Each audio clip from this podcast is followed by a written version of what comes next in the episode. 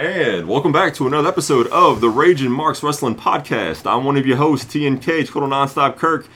And to my left, I got Ravishing Randy, what's going on, y'all? Thank you for tuning in for another edition of the podcast.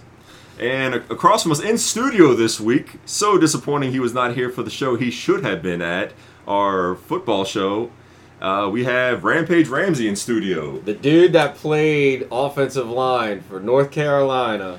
Fullback. He was, fullback. Well, he was originally a center, and they put him at fullback, undersized. But he still played for the ACC for North Carolina Tar Heels, and he's in studio today to pretty much tell us where we messed up. Yeah, sure. I mean, it's not the theme of the podcast, but We just kind of wanted to touch on it. Yeah, we know. We, we, we had to give him a few minutes to friggin' uh, vent on what we fucked up. So, Rampage Ramsey, please feel free to rampage on what we fucked up. But before I tell you where you fucked up, I'm going to give you a, a big hand clap for making sure you guys brought up Bronco Nagurski. Oh, well, thank Because you. that, that, I thought you guys would have missed that. I was like, oh, I didn't want to miss No, that. well, well, that, that's what we were saying uh, on the We podcast did, last honestly. week. Well, no, not not so much that we we were gonna miss it, but like when we think of Bronco Nagurski, we think of I mean, college football. You know, he's got an award named after him. We think of it The more for his football Ghost. career. Yeah, you know the the fact that he had a long and successful career in pro wrestling too. That that shocked the hell out of us. Yeah, I didn't know At that. the I until same we did our time, research. too. That's, that's, that's the amazing thing. But back then, you, Guys had Yeah, jobs. yeah, yeah. yeah, he had a job. His job was a pro wrestler and actually winning the um, NWA World title so cemented his career and winning Yeah. it multiple times. Um, the one thing, you guys did a great job, but you guys missed out. You guys talk about Tito, but what was his two teammates at West Texas State that you guys missed out on? So you remember, he's talking about uh, Tito Santana. We talked about how he got drafted to the Kansas City Chiefs, but we didn't realize that he played along with two other players. One of them, I had a feeling I forgot about after we did it. Tully Blanchard was the quarterback. It was a quarterback for, for West Texas State. He actually ended up moving to defensive end later on. But you missed my guy. So disappointing. Yeah. You missed out on Ted DiBiase. Yeah, He that was one I a forgot. member of that team. You had three.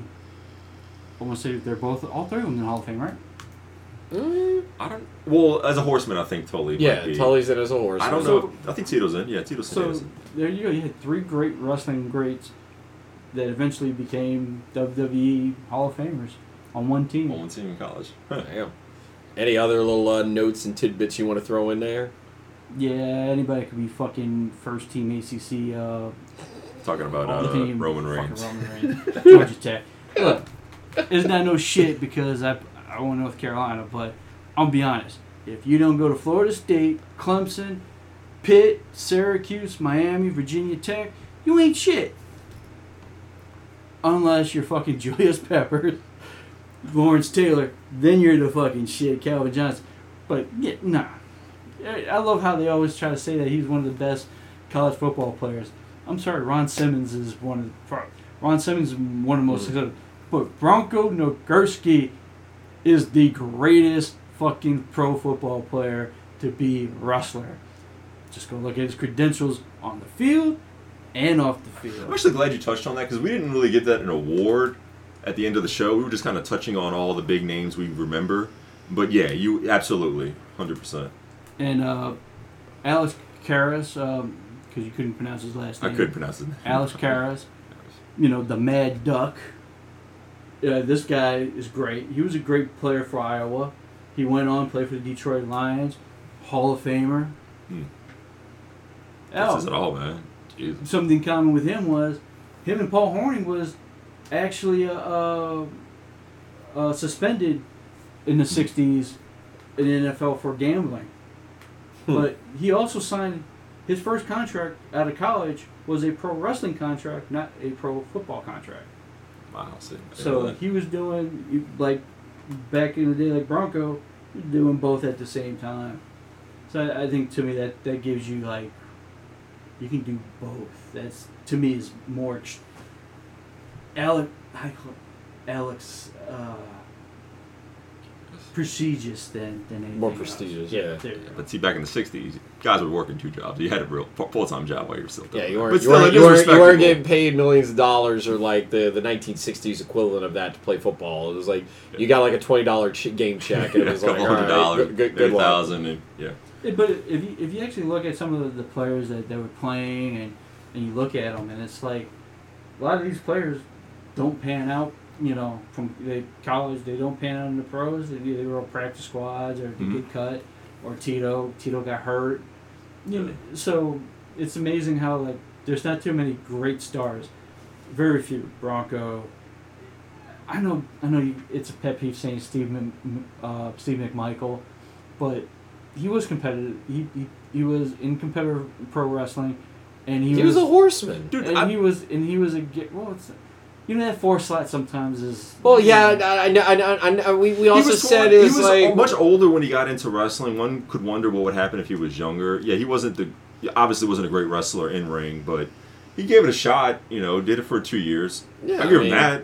Shit. Can't can't fault the guy if, the, if WCW is gonna throw money at him to fucking go out there and be a horseman. You fucking go out there and you be a horseman. Shit. And I think I think the the one out, I, I didn't hear the whole show, but you know Brock Lesnar for not playing until since high school, Mhm. and he's going out and was the last he was the last cut of the Minnesota Vikings, is fucking amazing. Yeah, I was. But yeah, but we, t- we well like we I we- touched on his uh, basically combine statistics. Runs like a four six, bench presses two twenty five, thirty six six in times. jeans. Yeah, In jeans. and could bench press two twenty five with thirty six times, or maybe even forty. Like it was, in, and then he has like a, almost a forty inch vertical or something, thirty six vertical. It was insane. A guy that's two six foot three, two hundred and eighty six pounds. It's a- it's what we were freak, man. talking about was like you know where probably knock against him or why he didn't ultimately make the cut was like fundamentals, mechanics, things like that.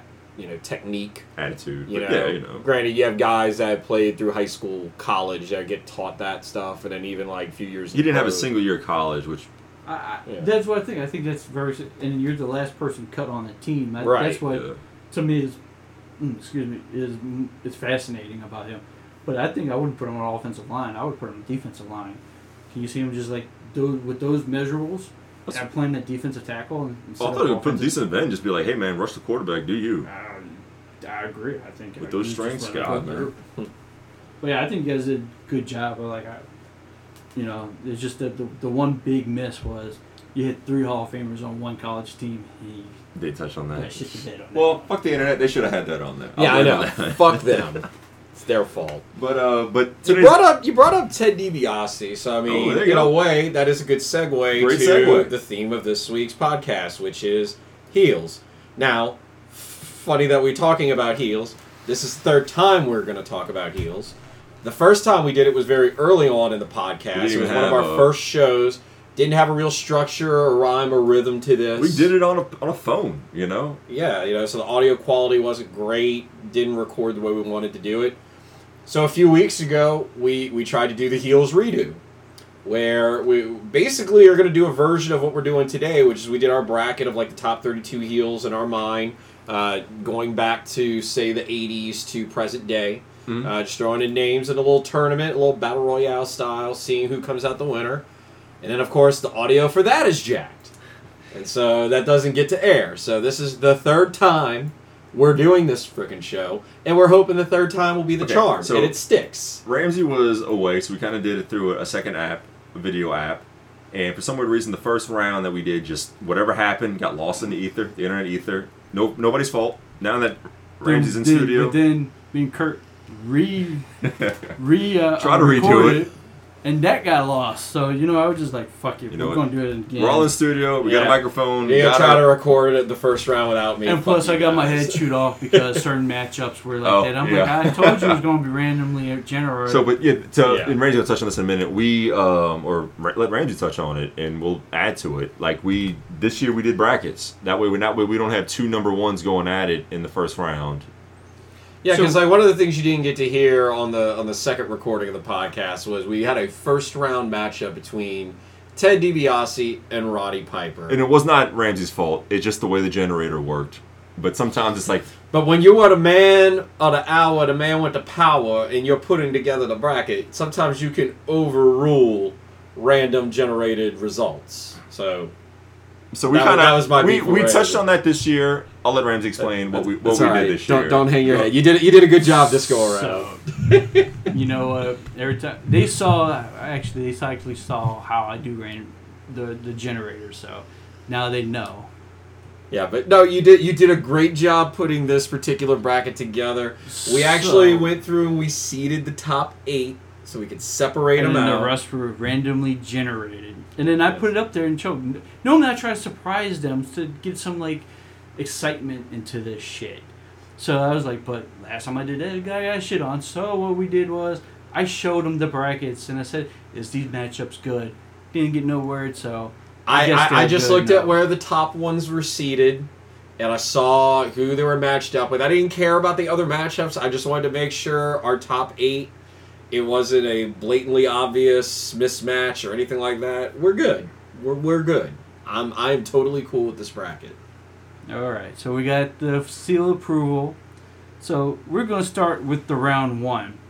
And we're going to start with the first bracket, which is the Million Dollar Hollywood Bracket. Because our number one seed, voted by all three of us, mm-hmm. was the Million Dollar Man, Ted DiBiase, versus randomly generated Chris Jericho. Now, Part of me hates this up front, but hey, this is the way we worked it. Because man, me and uh, Ra- uh, Randy, Ravishing Randy are huge Jerichoholics, but you know this is this is a great matchup, man. It, it, it is a great matchup, and it, it, it's really interesting how you can kind of break this down because yes, the Million Dollar Man was our number one top heel when we when we ranked our top eight to be bracketed accordingly. Um, he is probably one of the most well-known dastardly heels there is. However, he's a bit of a one-trick pony. Jericho, on the other hand, has had many different faces many different characters, whether it was face or heel. Each of them kind of brought something different and new to the table. Whether it was Jericho and WCW being the cocky king of the cruiserweights, shitting on the rest of the roster, being the man of a thousand and four holds, giving a bunch of the lucha guys random names to mess with them. Mhm. Um, whether he's the best in the world at Yeah. what he does 2008 WWE Superstar you know, of the Year. where he goes all Nick Bockwinkel and he starts using long monosyllabic words that he's speak he's more cold and calculated. Or we go to AEW where he's Le Champion. You know, I mean, the dude has reinvented himself so many times, and I think you have to give a major credit to ingenuity there. You know what? I want to put Ramsey on the spot to go to, to go with it. I'm going to go ahead and, and go with a first round upset and say Chris Jericho. Okay, now I love that you touched on all those points because if you didn't, I was definitely going to touch on all that. Jericho's got variety, and I love that, and I love Jericho.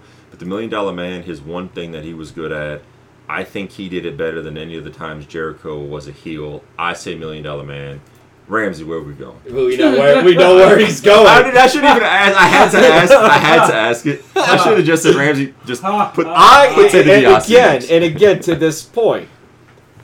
That's the only reason I voted Jericho is because I wanted to at least acknowledge the fact that dude is freaking creative. Oh, no, I love that. I love I knew he was talked going to move And, Ted and when you off. said Chris Jericho before even Kurt even started, I already moved fucking Million Dollar Man into the slot because I knew how it was going to know shake out. better. I just had to give my boy Chris that level of respect. No, I mean, I'd love that you did. So, all right, next Uh, matchup. Oh yeah, we're gonna do this too, uh, to get the picks. Uh, Kurt and Randy will be uh, deciding if it's unanimous. Guys moves on. If it's split, I make the deci- I make the deciding vote. Also now, each pick you got two minutes Oh, thank you, thank you. to, Okay. to All right. decide, and I got the timer Okay. up and on. So the next matchup, in the first round, the Outsiders versus Scott Steiner. Two minutes, real quick. All right. And two minutes in, let's go. All right. Outsiders to me were great for what they were. They were cool guys. I don't consider them bad guys. Scott Steiner, Big Papa Pump, dug it. Uh, I'm going with Scott Steiner on this one. I'm going to go with the outsiders. Granted, Scott Steiner, Big Bad Booty Daddy, Big Papa Pump, Wait, wait, wait, wait. Hold on. Great, great character. However, he joined or he became know a what? heel, and he became a, he became a heel, and he became as big as he was as a heel because he joined the NWO. know? Who started the NWO? The Outsiders. You know what? You just sold me. Uh, you're absolutely right. Big Papa Pump was also kind of a cool heel too.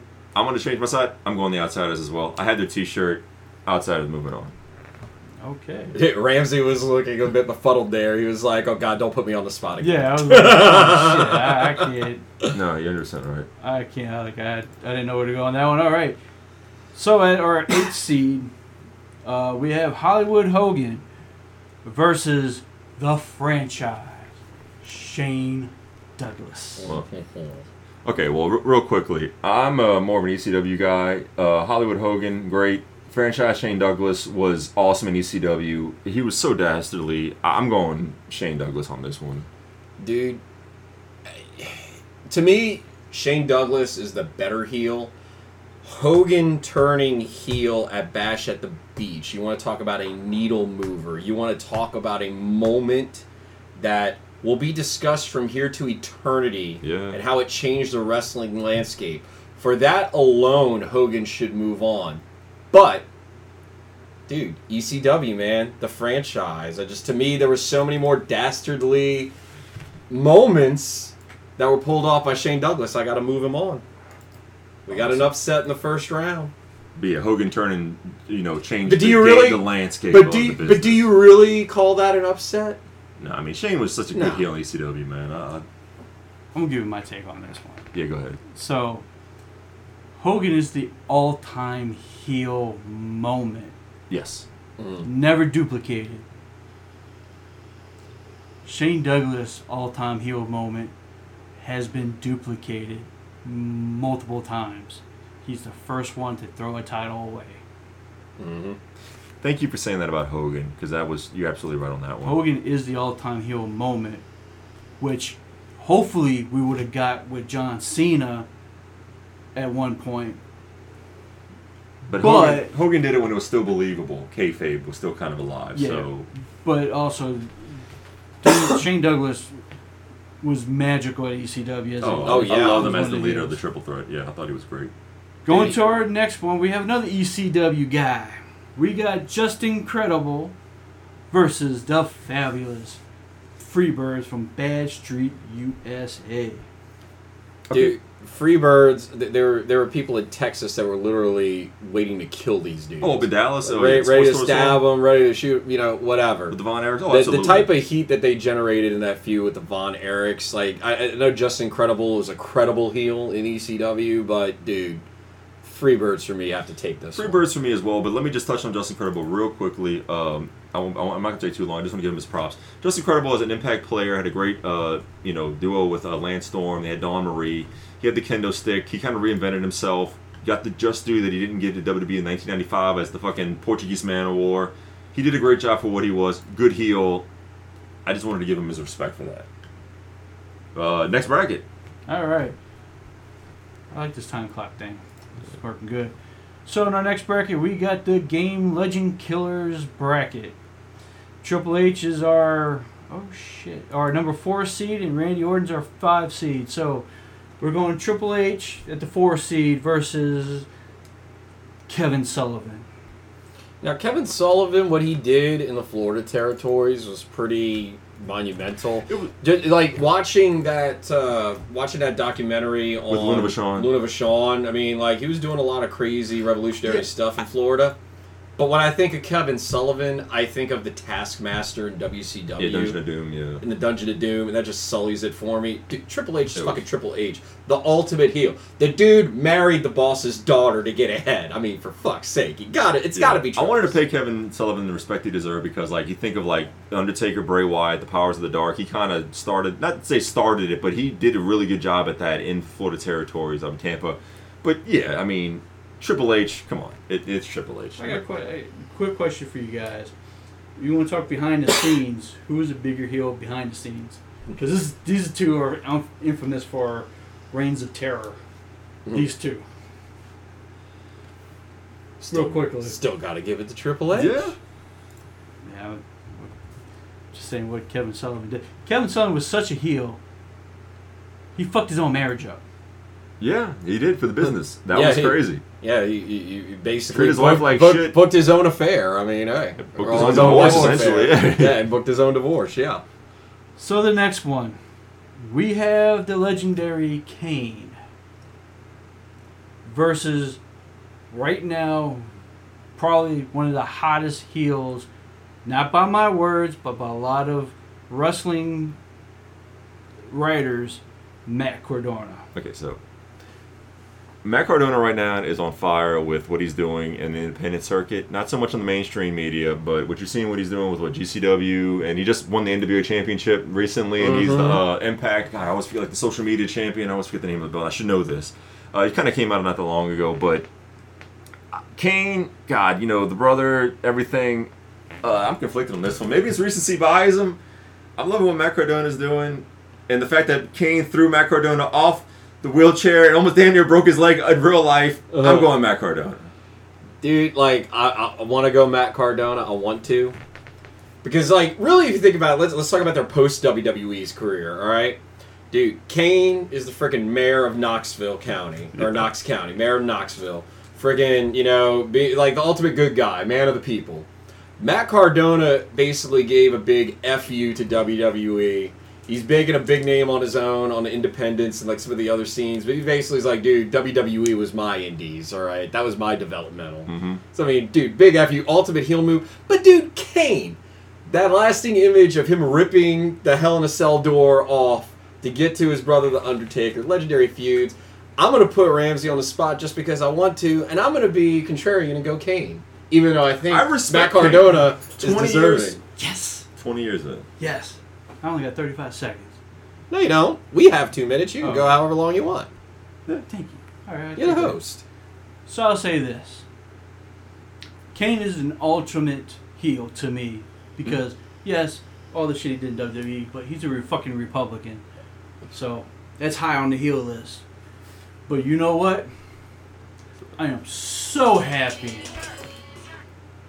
Okay, the new heel is That, that, is, is Kurt. So,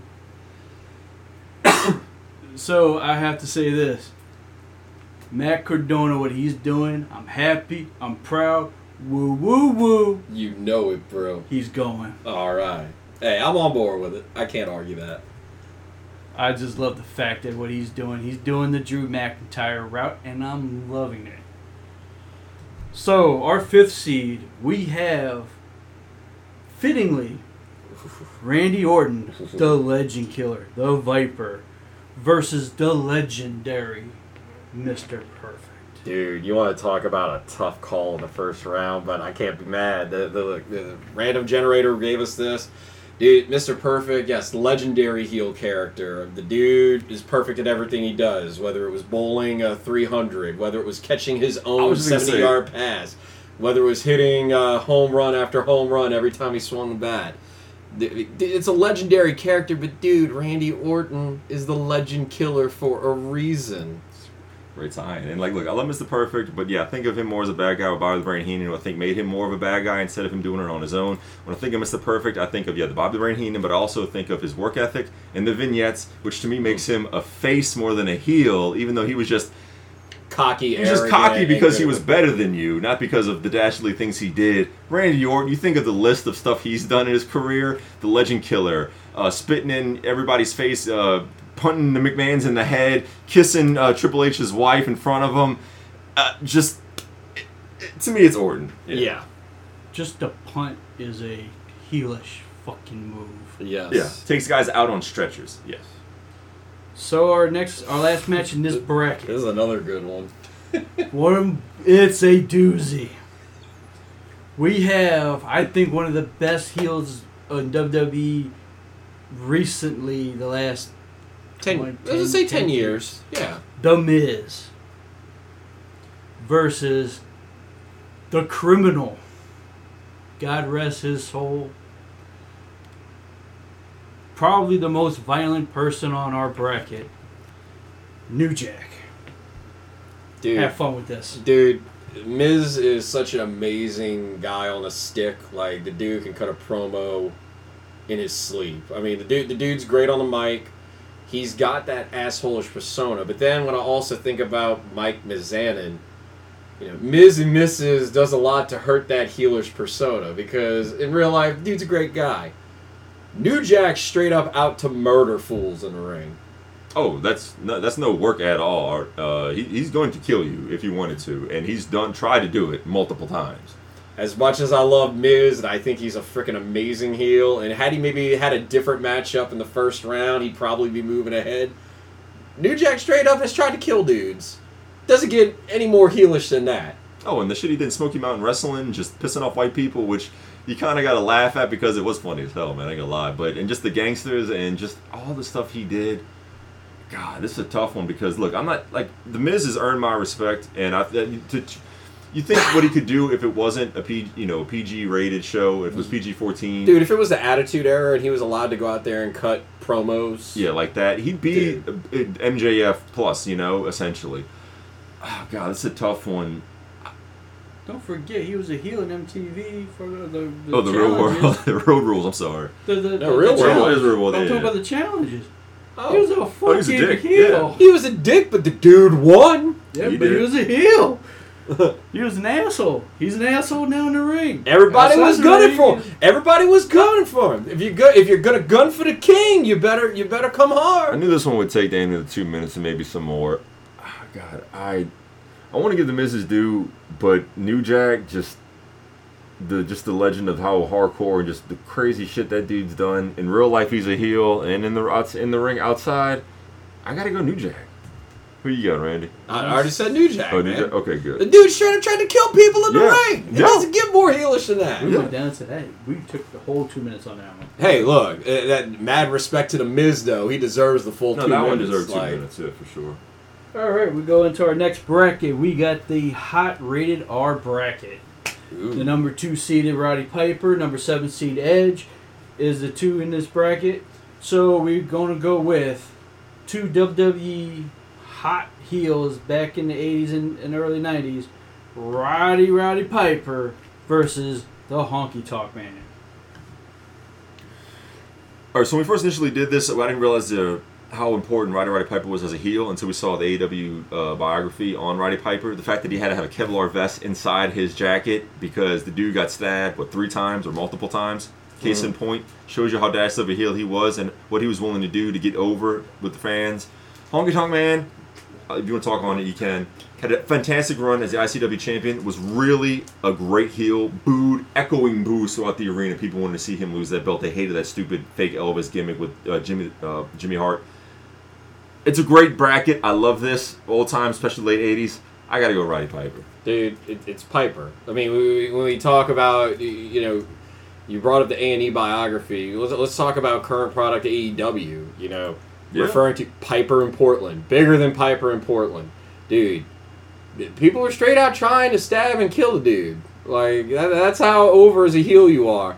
Granted, Honky Tonk Man had more go away heat. Thank you. Yes. All right, and like yes, uh, one of the longest, most successful Intercontinental Championship careers. But dude, Roddy Piper, eh, there's no fucking question. At least this was a Million Dollar Man versus Roddy Piper in the first round. This is a this is more of a no brainer in one direction. It's Roddy Piper. But So, our next matchup Vader versus Bret Hart.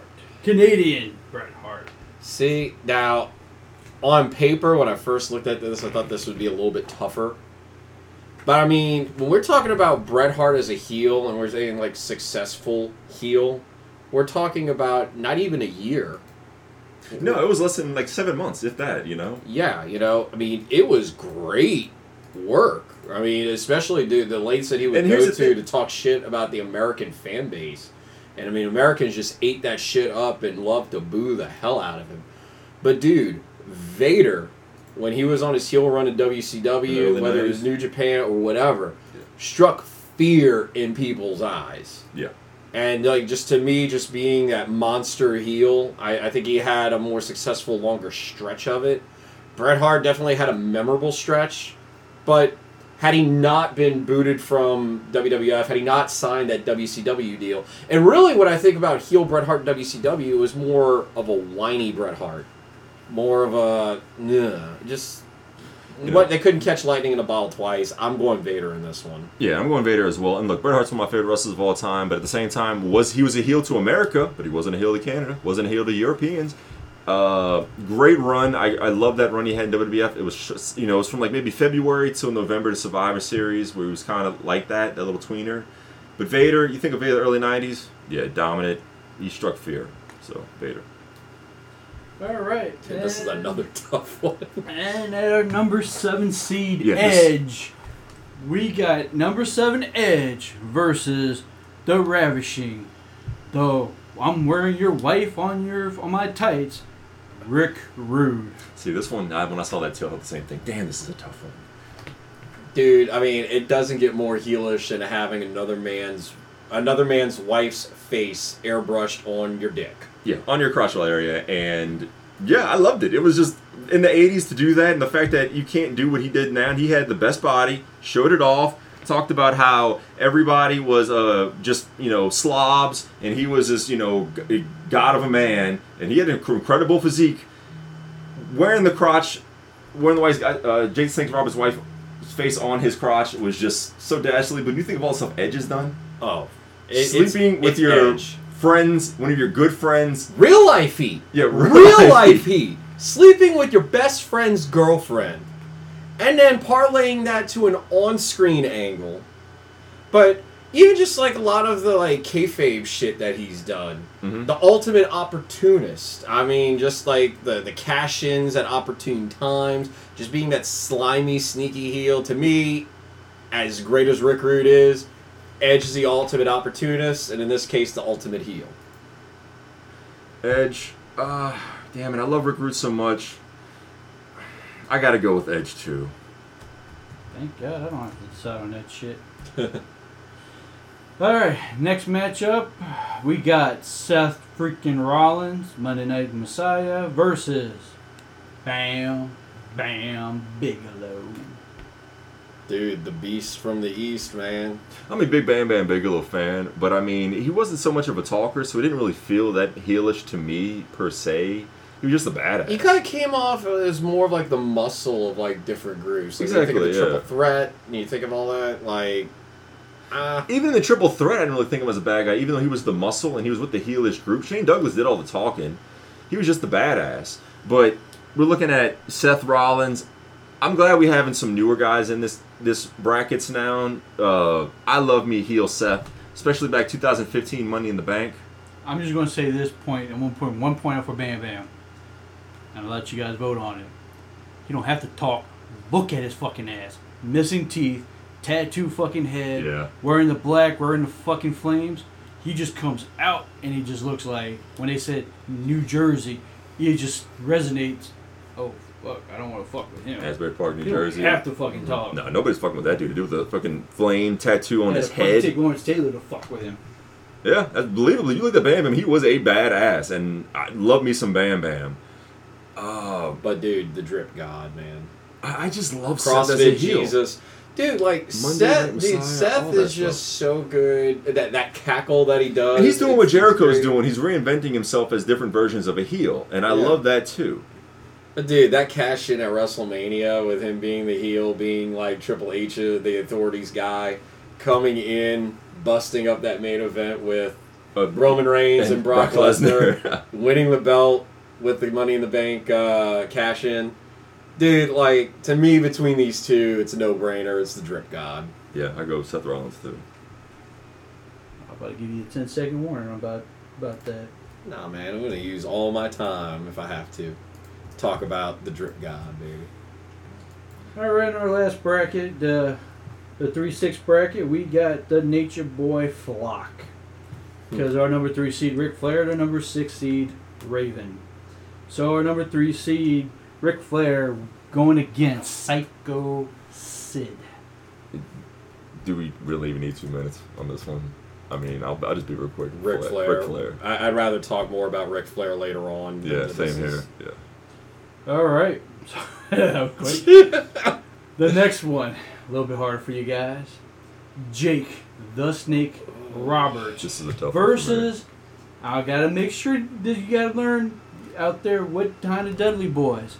It's the Dudley Boys, but we're talking about Bubba Ray, Big Dick. Big Dick, Sign Sign Guy. Guy, D-Von, Spike, and of course, the man that was their manager. Joel Gertner. So, have fun. I know. I was I'm, gonna. I'm gonna I'm gonna see the Florida Kirk. all right, I'll talk about the Dudley Boys because I love me some ECW Dudley Boys. God damn, they were just fucking so vile. People hated them. They were spitting at them, throwing food, drinks on them. Bubba Ray was so good on the microphone. He was just a dick. And back then, you could do whatever you wanted. You could say anything, talking about you know girls, uh, daughters being whores in front of them. It just was like it, it was just they were such dastardly heels, and the fact that they were the tag team champions made you hate them even more because they beat your favorite tag teams. I mean, for crying out loud, Bubba Ray Dudley, real quick, told a girl on a ECW pay per view that I bet this girl's mother right next to her probably taught her how to suck dick. When you tell that to a person live on television, and a guy, his brother or dad, trying to swing fists at you outside the ring, you are a damn heel. But that's a bit I got for the Dudley Boys. I just wanted to say how dastardly they were. But I'm gonna I'm gonna let you keep talking. but Jake the Snake, I love me some Jake the Snake, especially when he turned heel. Just talked very low, methodical. You had to hear every word he said. I, I love Jake the Snake as a villain. One of the true all-time great promo guys. Still does it great to this day. It's a tough one. Ugh. Dude, it, like Jake was the epitome of that the, the old saying from uh, Teddy Roosevelt. You know, speak softly but carry a big stick. Yeah. That's what Jake the Snake did. Except he carried a bag with a friggin' python or a cobra in it. I mean, Oh my the god. dude, dude, the dude had some legend. they- That feud with Randy Savage, just the, the, that image of the cobra biting down Savage's uh, bicep, like that, just nuts. But I already said I'm, I'm gonna cede the decision to you first, so I'm gonna, I'm gonna let you go. Ah, as much as I love me some Jake, I, I'm gonna give the Dudley Boys the, the just due they deserve for ECW. How hated they were. That's me. If only because I wanted to come down to Ramsey's decision, I'm gonna say Jake the Snake. No, Dudley Boys went. Okay. Next. You don't even want to elaborate. Do I have to? He's an ECW He said guy. every fucking thing. Dude, Yeah, I they, know. they were so hot in ECW. I'm sorry. And look, no, don't get me wrong. I felt like the Dudley Boys should move on too, but I also feel like For- I'd first- rather put first him thing on it the Let spot. Jake. We're talking about a fucking guy carrying a fucking snake. Yeah. I know, you know, if watching Jake was more of a fucking baby face all the time than a heel. He, he'll work with Macho Randy Savage was great. It was great. We're talking about the fucking Dudleys. yeah. Like, come on. There's a reason why I said the Dudley Boys, the family. Because these motherfuckers, and especially Bully Ray, fuck, his name now is still wrestling is Bully Ray. That's just That's him. That Philadelphia crowd, Dudley Boys. And I love me some Joel Gertner too. Yeah. And please let it come down. Don't let it come down to Flair and Dudley Boys because you already. Well, it's already come down to that. But Yeah, I know, we, but- will deal with that next round. Yeah. So So the next our, our next matchup, we got number six, Raven, versus Jim Cornette's Midnight Express. I'm gonna save my talking for Raven till the next round, so I'm just gonna say Raven takes this one. thank you. I was gonna do the same thing. Just Raven moving on.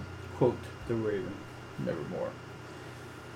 Oh, I didn't even start the timer on that one. Damn. All right. So, the next matchup, the last matchup in the first round, we got Sergeant Slaughter. And let's bring it back because you're going to say Sergeant Slaughter. We're talking about Iraqi sympathizer Sergeant Slaughter versus recently MJF. Okay, so Sergeant Slaughter, him being that Iraqi sympathizer was such a big deal back then because he legitimately had to worry about the security of his family and well-being at that time for doing that. That was a really big deal, especially a guy who was beloved, did the GI Joe, was uh, in the '80s and all that stuff, being you know, miss, you know, Captain, not a Captain America, but like the guy who represents America. GI Joe, man. Yeah, you think of Sergeant Slaughter, Yeah. and he's going to turn his back on his own nation and sympathize with Iraqi. Very controversial because you had the Gulf War back then. This was in the early '90s. Uh, a lot of people gave WWF flack for that, but it drew heat on Sergeant Slaughter. So that, but it was a very short period of time. But I really want to touch on to a lot of the younger fans who didn't know this at that time, just how much heat Sergeant Slaughter got for that. Well, dude, but like even even before the Iraqi sympathizer gimmick, back in the Oh, when he first back, started back with in the the late WWF seventies, early eighties, yeah, Vince Senior. Yeah. he was a heel. he was a heel. I mean, yes, he, he was. was. he was like the dick drill sergeant, Mhm. you know. So I mean, yeah, definitely a lot of respect to that. But dude, what MJF is doing now is, is on a whole other level. And he's doing it a little bit longer than Sergeant Slaughter's gimmick for a portion, and MJ's just killing it right now. And so I hate to be a recency bias guy, but I gotta go MJF. dude. It's MJF, and Yeah. and we'll we'll talk more when we get to the next round. Exactly. Because I, I, can talk about MJF all fucking day. I love MJF. Move him on. Disappointed in you guys because here's another thing. Tough shit. No, Sergeant ahead. Slaughter Go did. He sided with the fucking Iron Sheik. So just not side going to Rocky sympathizer, but you know you're doing with the Iron Sheik. That's just the most heelish you can get. Yeah, Oh, it was- no, it was It was you. in wartime. He wasn't. It was fucking he wasn't. He wasn't was. Sheiky, It baby. He was Colonel uh, Mustafa. Yeah. It, no, but but to Ramsey's point, he's 100 percent right. The booze and the like, the hatred him turning his back was a giant deal at the time. It was during the fucking wartime. It. I know. It was. Look, It's- That's Hey, how we can you be. It's How heel can you be? nothing but respect Sergeant to Sergeant Slaughter. He stood in front of every fucking Saturday morning in GI Joe under Mhm. over uh, behind a fucking American flag. and he turned his back on his country. It was a big deal. I'm just saying, it's a fucking Tough shit. heel. I'm sorry, MJF moves on. Deal with it. Next, uh, second round matchups. So we're going to second. We'll go back to the first bracket, which is the million dollar Hollywood bracket. We're going to have the million dollar man at the number one spot versus the outsiders. I don't really need much to talk about this one. Like I said, outsiders to me were just cool. I, I loved them. I mean, they were technically the villains with WCW, but I, I'm going Ted DiBiase. Yeah, it's Ted DiBiase. Like, look, all the good things we had to say about the outsiders, we said it in the first round. Yeah. Compare like th- this matchup here, it, it's it's a no It's purely heel, yeah. M- Million Dollar Man. Let's move on. Um, also in this round, guys, I just forgot to tell you that uh, you guys have only a minute thirty seconds since we Okay. already. No. Let's, Uh, all right. So our next matchup is the franchise Shane Douglas versus the Fabulous Ones, the Fabulous Freebirds. oh, this is actually a pretty decent one. I like how this is shaping up. Because with the Freebirds, just like what we talked about earlier with uh, Sergeant Slaughter, how he drew heat. Freebirds, man, they drew some serious heat in the in the '80s with the Von Erichs. I love me some uh, franchise. You know what? I'm going Shane Douglas. I just thought he was such a great heel in the ring, on the microphone. It was one guy versus three. I really loved what Shane did as a heel. You want to talk about a guy that had a stranglehold on the ECW championship for, Mhm. or on the main company's title for so long. That's why Taz did the FTW belt. Yeah. Yeah, I mean, and and the fact that like he was kind of the game before Triple H. Yeah, that's the a great point. He kind of was. I mean, so he kind of laid the blueprint out. I mean, let's be real. As much as I have nothing but respect for the Freebirds, same here. Freebirds were a little bit before my time. I mean, Yeah. granted, I've seen a lot of their work in retrospect, and it's amazing. But I have vivid memories of watching the franchise Shane Douglas in his prime. I gotta go Shane Douglas. Same. As someone that does remember the run of the Fabulous Freebirds in fucking Texas, Mhm. that heat was fucking crazy. Oh, no, I believe seen it. it firsthand. That shit was fucking crazy. You don't mess with them Von Erich boys. Oh no, that's God. so in the four five bracket, the game legend killer bracket, we got number four Triple H going against the hot one of the hot uh, heels today, Matt Cardona. Well, I mean, this is what I'm just going to touch on. Let's just be honest. Matt Cardona, I love what he's doing right now, but the game has been doing it for so long. Just the reign of terror to me, just, God, it. Marrying the boss's daughter, everything else. I'm going Triple H.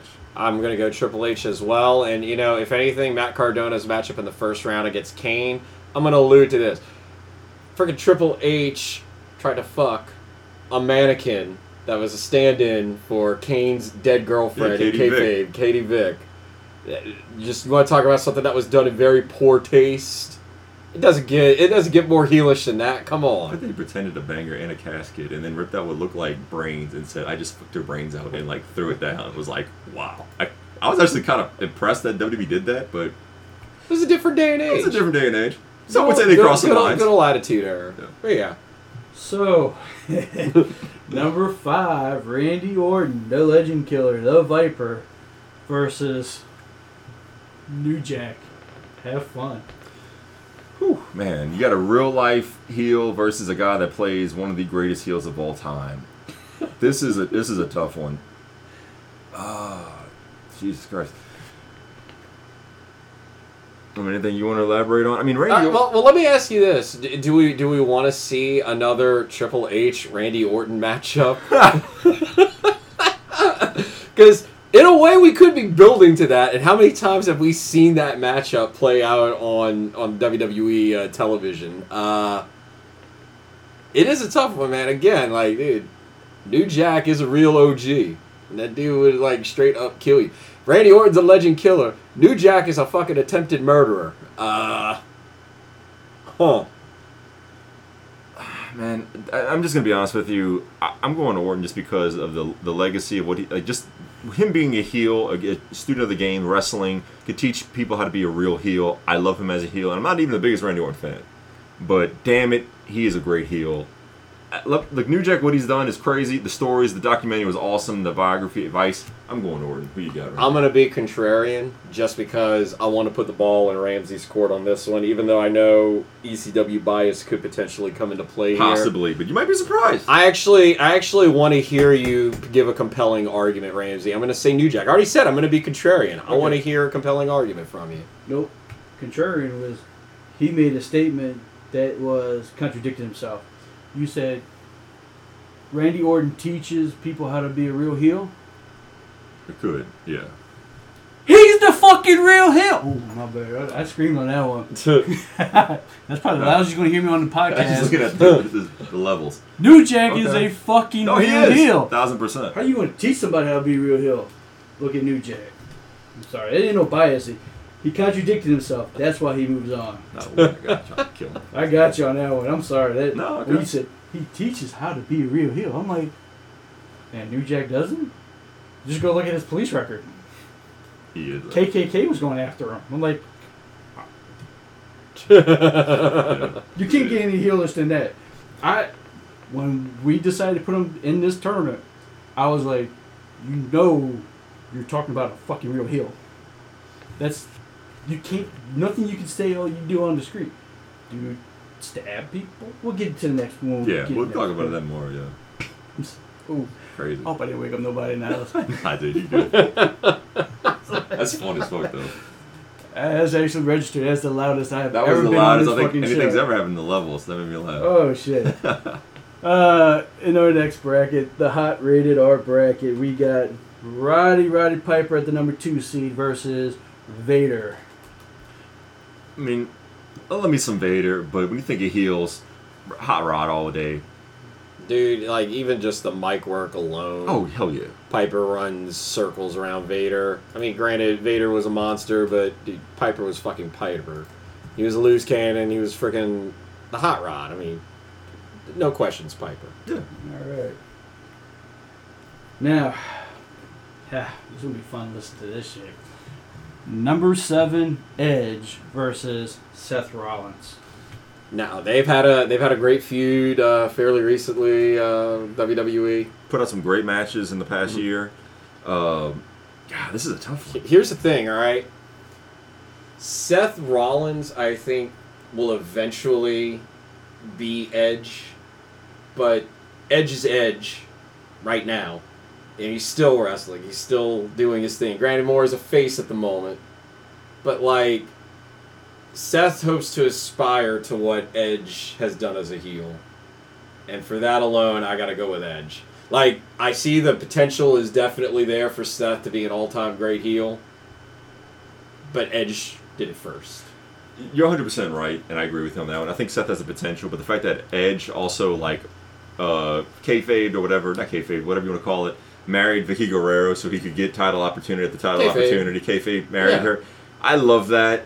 That or, is a heel or, move. or, or no, was engaged to her. Or, yeah, that's and right, then engaged. cheated with the wedding planner, Alicia, Fox. Yeah. So just for that, yeah, I, I'm gonna just I'm gonna go Edge just because he's had a longer career, but I love me some stuff. Just for the future reference. he had a relationship with Alicia Fox. She's fucking bat crazy. Just saying.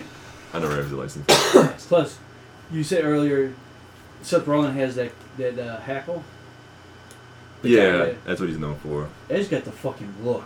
Yeah. He's got the uh, Jack Nicholson from The Shining look. Yeah. Just Uh-huh. looks cool, crazy. Yeah. I was like looking at pictures earlier. I was like, Damn, that dude fucking got that fucking look down. In the uh, our last bracket, the Nature Boy flock, we got Ric Flair versus number three seed Ric Flair versus the Dudley Boys.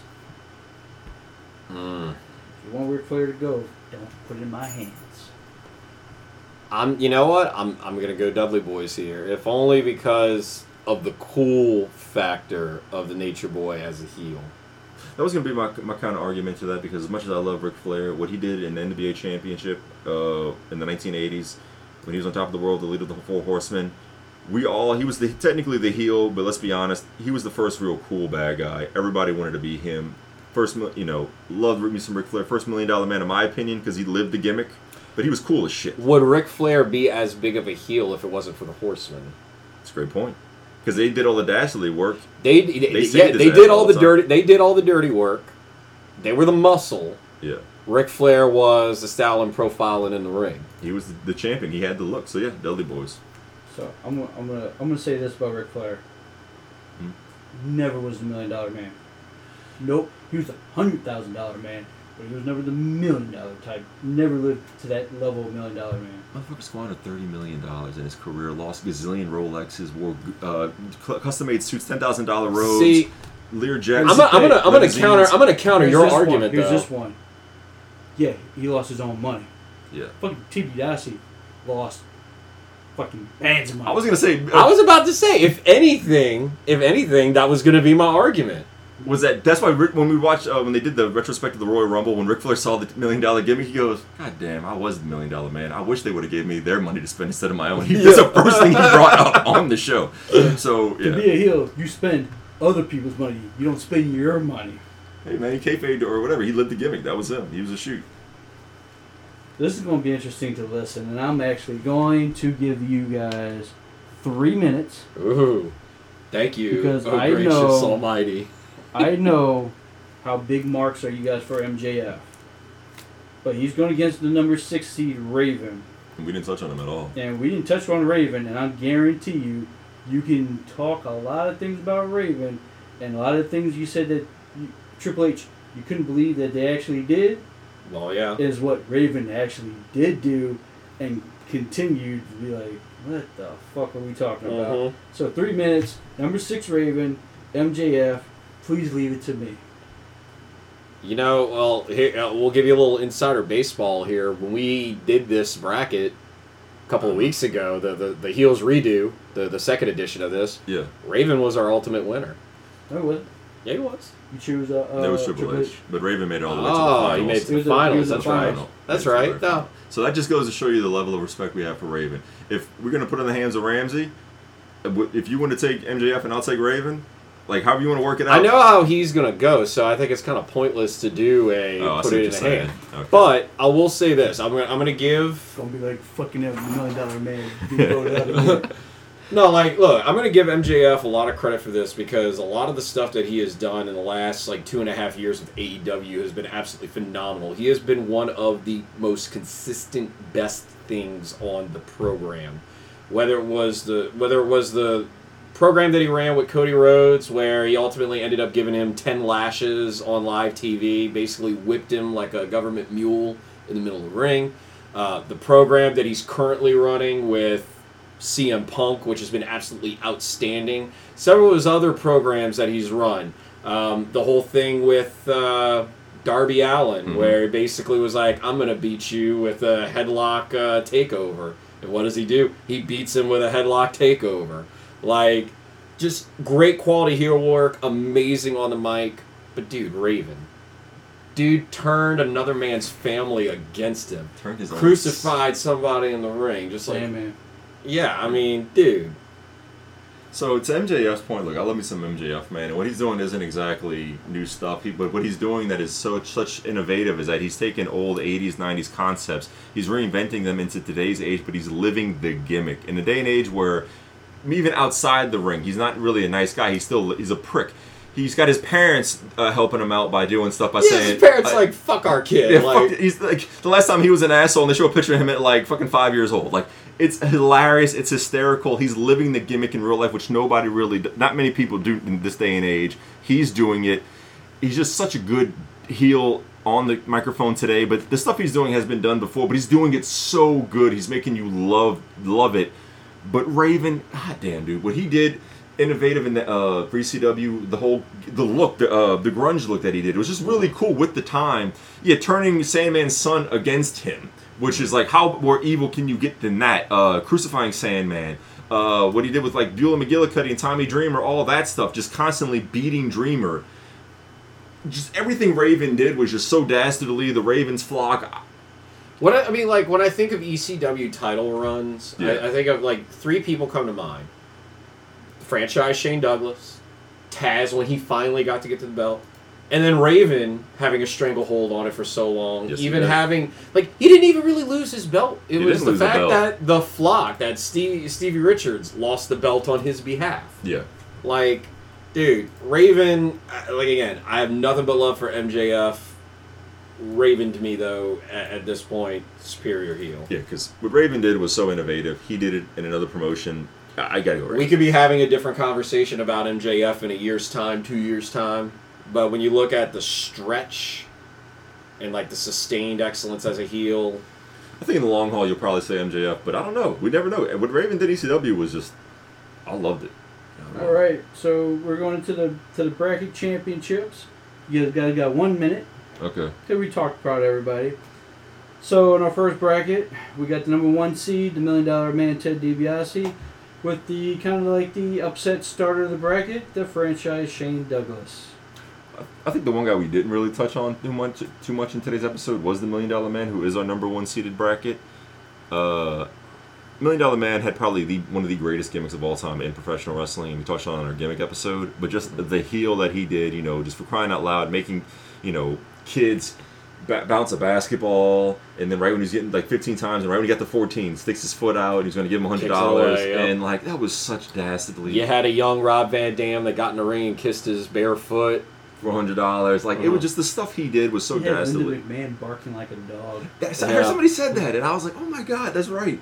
It just such heel shit back in the '80s. He had a I'd black love valet. it. I was gonna say he had a black valet, and I mean, whether or not the guy was on the payroll or not, it still had that image that was like, you know, Real This- quick, you talked about, or you had brought up earlier about Taz creating the FTW championship because the franchise had a stranglehold on the ECW title. yeah, Million Dollar Man created his own fucking belt that's true. because he couldn't get the WWF title.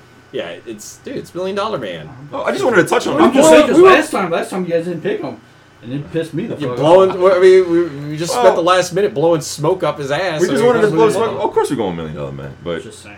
Let's move on. I wanted to touch on this point because we didn't do it earlier. All right. Yeah, the second bracket, we got to go to the final four. Number four, Triple H versus the heelish of heels, the king of heels, New Jack. Yeah, I just called it. This is the gimmick name. Well, I mean, to you, yeah, he is that guy in real life. But Triple H, the shit that he's done it throughout the eons of like a bigger promotion and just the reign of terror, burying the boss's daughter. We talked on it. Just We haven't even touched on the fact of like Triple H burying people over the dude, course the of fucking ba- during the reign of terror, the people he buried, the fact what he did to Booker T alone. I'm sorry, uh, but burying Rob Van Dam, burying Kane, burying all these guys, Chris Jericho, what he did to Booker T at WrestleMania 19 is enough for me to be like, dude, you touched on some very, very cringy stuff, and it would have been okay had Booker T won. But the fact that not only did you beat him, you fucking pedigreed him, and then waited in a day and age where people kick out of guys' finishes all the time. The fact that you uh, uh, took 23 seconds to cover Booker T, and the slowest three count ever was done after that, and you still beat him. Fuck you. I'm going Triple H.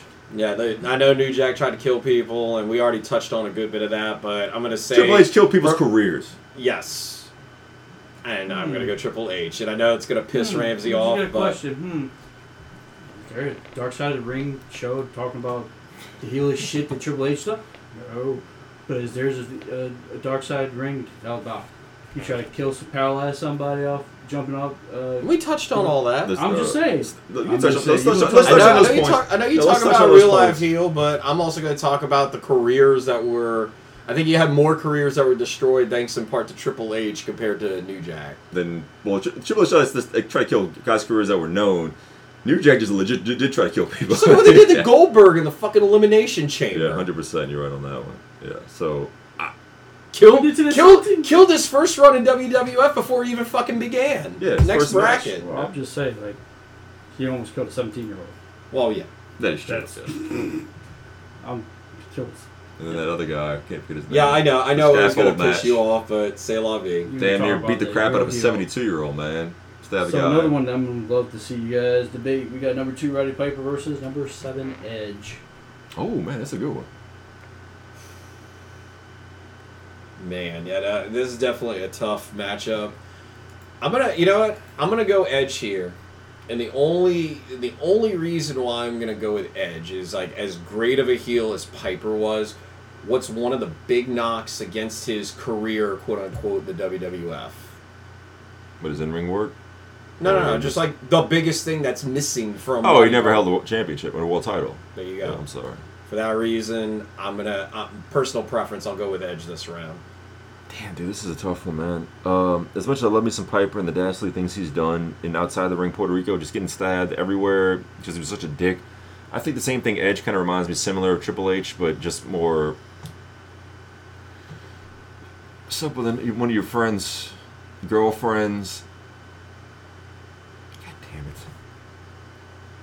Three seconds. Piper never did anything like Edge. that. Yeah. Edge. I could have coin flipped that one, man. Seriously, but Wow.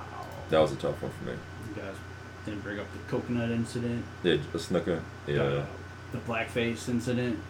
He Yeah. was, a, he, he was actually a good guy in that match. He was Yeah. trying to show how people were con- connected. I'm I'm gonna uh, represent the black and the white community. I know it, it, it does. I'm not. The most racist fucking thing you can do in the fucking ring. White people. I'm not condoning it. I'm, I'm just saying the reasons why he did it. I'm not validating it at all. But again, he But- was the baby face in that. I was gonna say he was the I- baby face in that match. I'm just. That's all I'm saying. Oh fuck! Baby, the baby face, but the most heelish thing you can do. Uh, in our last bracket, we got the mhm. Dudley Boys versus number six Raven. The all ECW final here. Oh, damn, is this a tough one? Shit. The Dudley Boys were such dastardly heels. People wanted to kill them, but what Raven did was so innovative, and it wasn't just like pissing people off. Well, well, I'm sorry, let me phrase that. Like fans just drew heat by like just purposely going out there and getting people to boo. What he did was more innovative storyline telling than it was just going out and on the microphone telling people how much they sucked. For this, I'm going Raven. Dude, he- he- Ramsey looks like he's gonna have a fucking meltdown over here. I Should know. I should I should I just go Dudley Boys to put the ball in your court Yeah, to make you feel a little For it, bit but I think you'd be, go for it.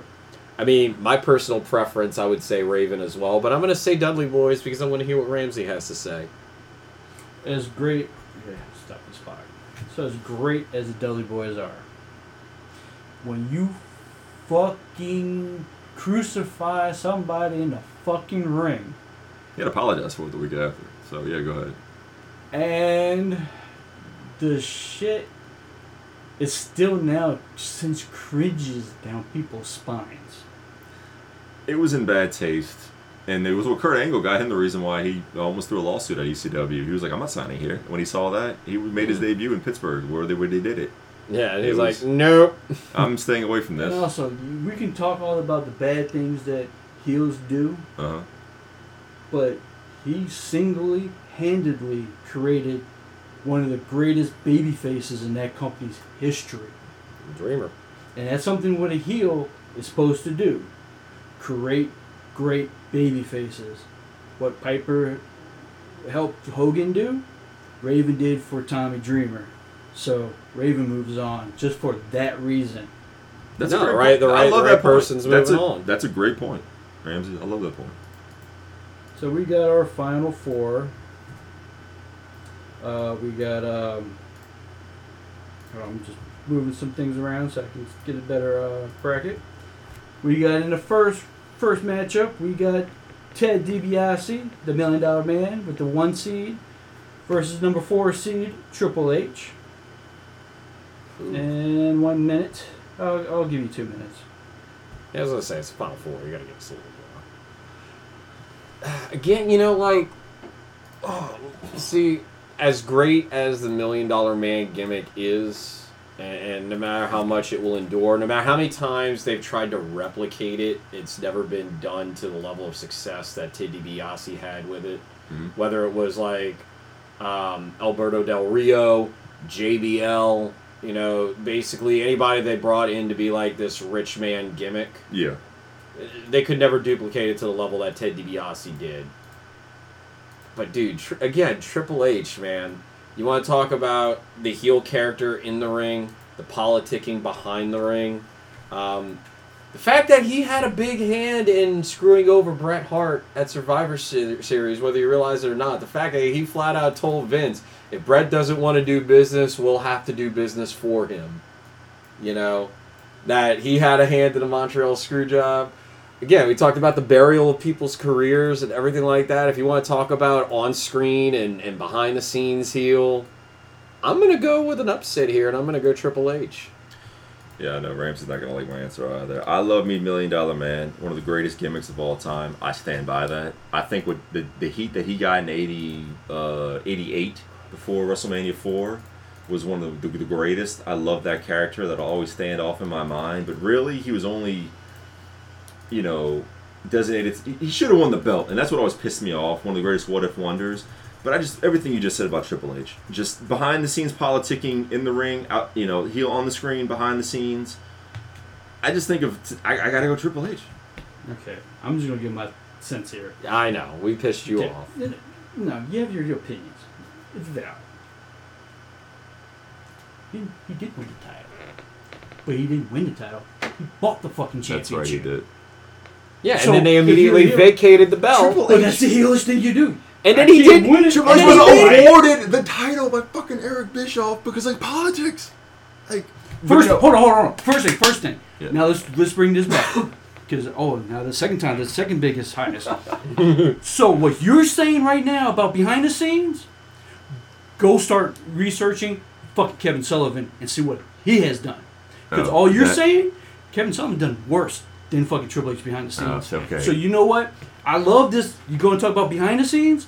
Fuck that, because you just voted um, Kevin Sullivan out a couple First round. in the first round, Triple H, and yeah. you didn't really say his background on the things. But here's the thing: what you guys know about what you guys know of. I'm telling you, behind the scenes, fuck that shit. You talking about heelish shit? As a heel on on the screen, you buy the championship, you make your own championship, you fucking making minorities do shit they're not you're not supposed to do on fucking TV is more heelish than the, all the politicking on the side.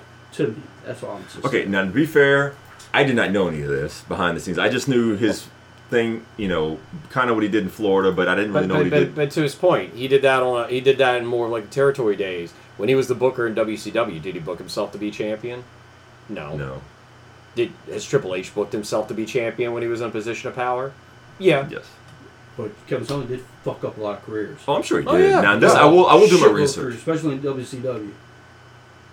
I'm just uh, he drew a lot of people out from WCW. The reason why WWF got some of the, the some of the good stars in the '90s and '80s from WCW. The reason why kind of Ric Flair kind of left the territory, left the WCW was kind of Mm. one of the behind the scenes was Kevin Sullivan.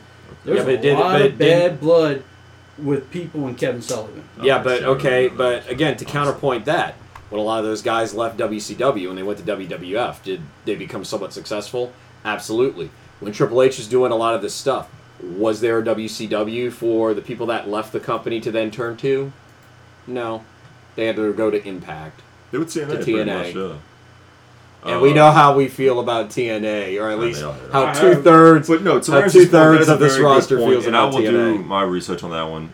Shame me for not knowing My- that. But same to a point is the, the Drew McIntyre. Where did he go after WWE? His first WWE run.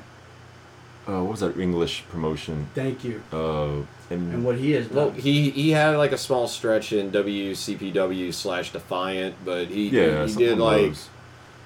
He did a few other stuff in the He UK went to Impact before. after he did that, but he reinvented himself completely. But yeah, he had to go to a small, small market. and he did. And, you know, so he those wrestlers that left WWE at that time did not do their work.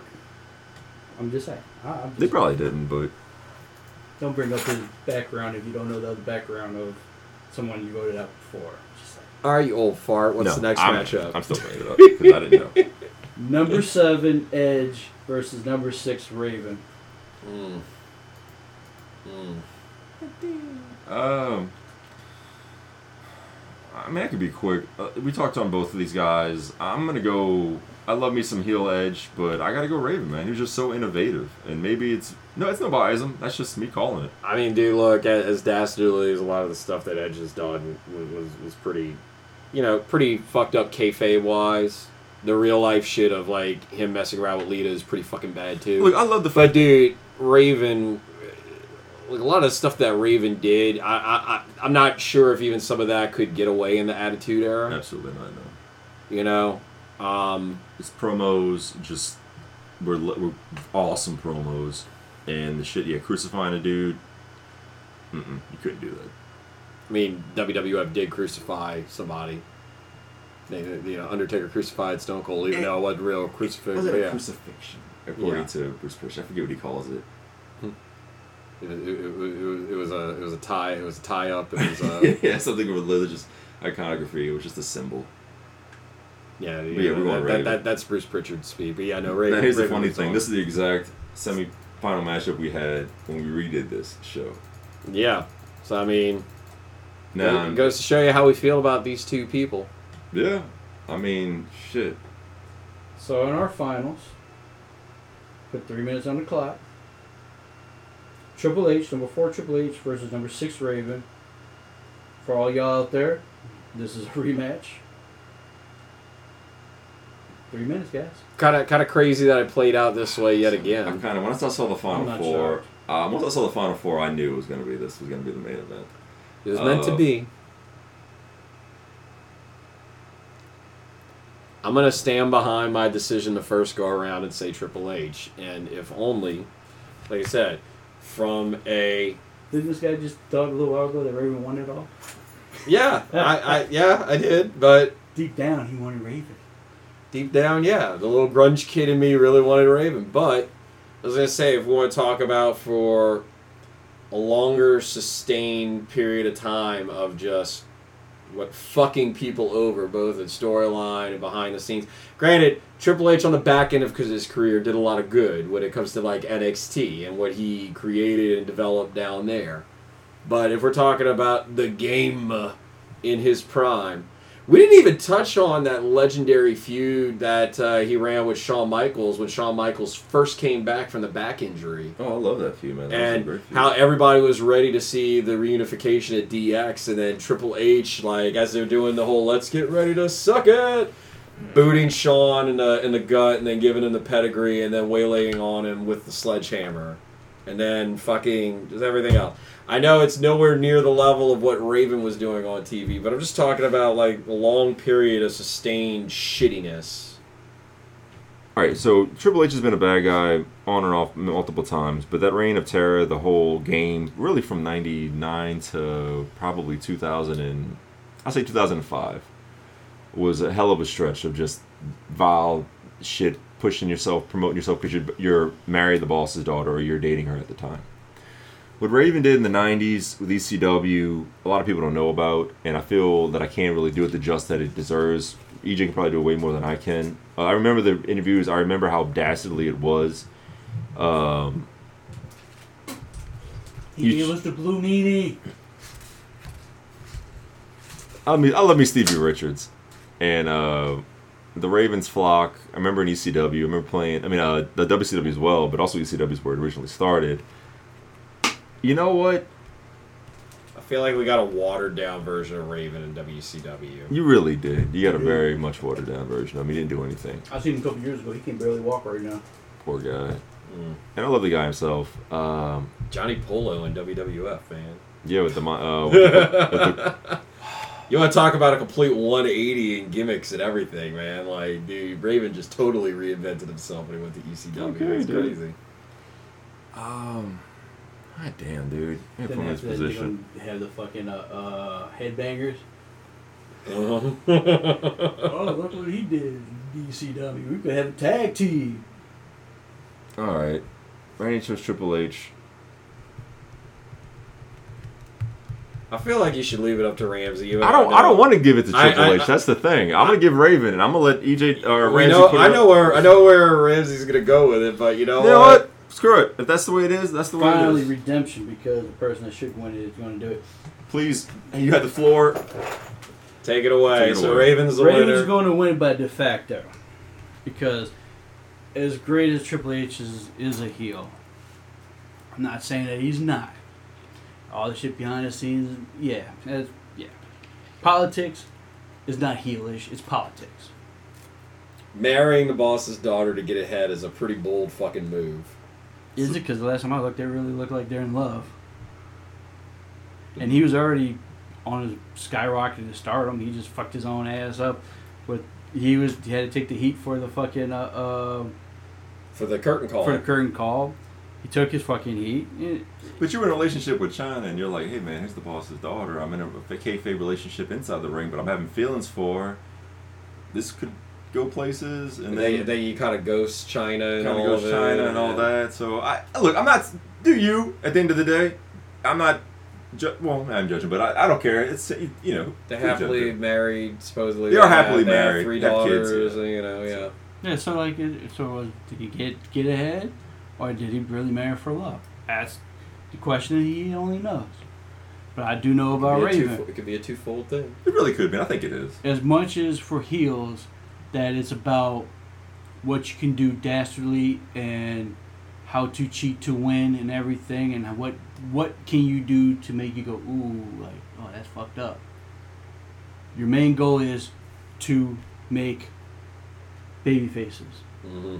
and what Raven did, because let's be honest, if you remember Tommy Dreamer coming in ECW, he had the, the red suspenders with the little sparkles, and he was just the He was kind of more. dimple. He was just he was kind of more of an enhancement talent, or at least that's the Exactly. vibe he gave off. he just looked like just nah. He ain't gonna be nothing special, and that feud with him and Raven, Raven made Tommy Dreamer. And, And- like when you well to your point with that too, the fact that like the whole thing with Dreamer was the fact that he kept losing, and you you think that it would the day had finally come when Raven was going to get his comeuppance, and then guess what? Nope, Dreamer lost again. And it's like you want to talk about stringing people along for so long, but it was so captivating. Like it didn't get old. It didn't get boring. It wasn't like, oh, Dreamer's gonna lose again. You know, just, just like, uh, uh, uh, uh, ah. And then the same thing happened with The best- Sandman. Nobody likes being cock teased, but that was like the best cock tease. He just created like when you think of ECW, the soup like the baby faces and the superstars, you the first two comes in your mind is Tommy Dreamer, Sandman, and those two were made by Raven. And let's be real here too, because Sandman was all gimmick. The dude could not work in the ring. Sandman's a six pack and a pack of cigarettes. That's all he is. That's his entrance. That's He's all an he has. entrance. That's all he is. Yeah. You give him a six pack beer and a fucking a pack of cigarettes, and he play fucking Enter Sandman three or four times. There He you go. literally would smoke three cigarettes, drink the whole six pack, bash it over his head, be all bloodied, and then go in the ring. He'd be concussed and everything. yeah. and yet, in, in your job for heels too, like TBI, he said he never won the title, he had a but that's the thing.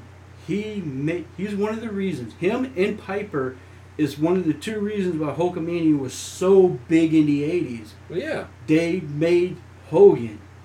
So it's just like to me, like Triple H. You, I can sit. I'm like the only person I can say that he made was Orton, but to me, that DNA in Orton is fucking Orton blood.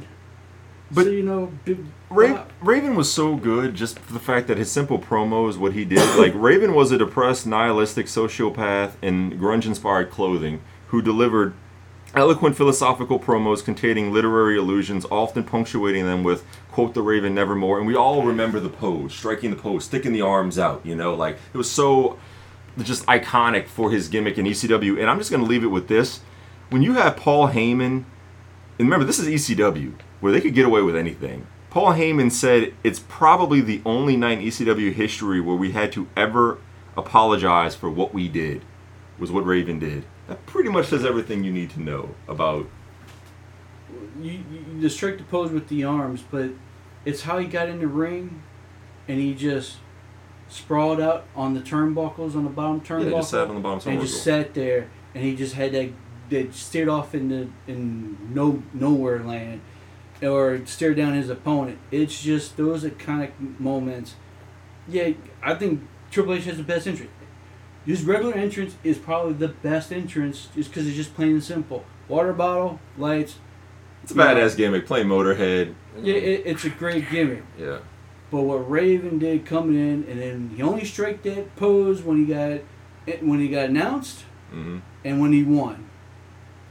But he was always just on that turnbuckle, and that to me was just that's the mo- the bottom buckle to me is the Raven buckle 100%. because that that what it is. So y- y- y- Raven wins.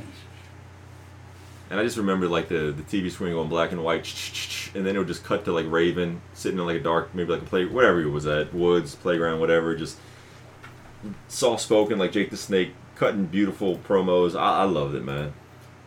It had, it had a very um, not necessarily like horror feel to it. If anything, it had like the gimmick itself and everything had a very House of Manson feel to it. Yes, like Marilyn. because he had like a family I mean, uh, brainwash he, people he was into a following cult leader. him. He was a cult leader, so to speak.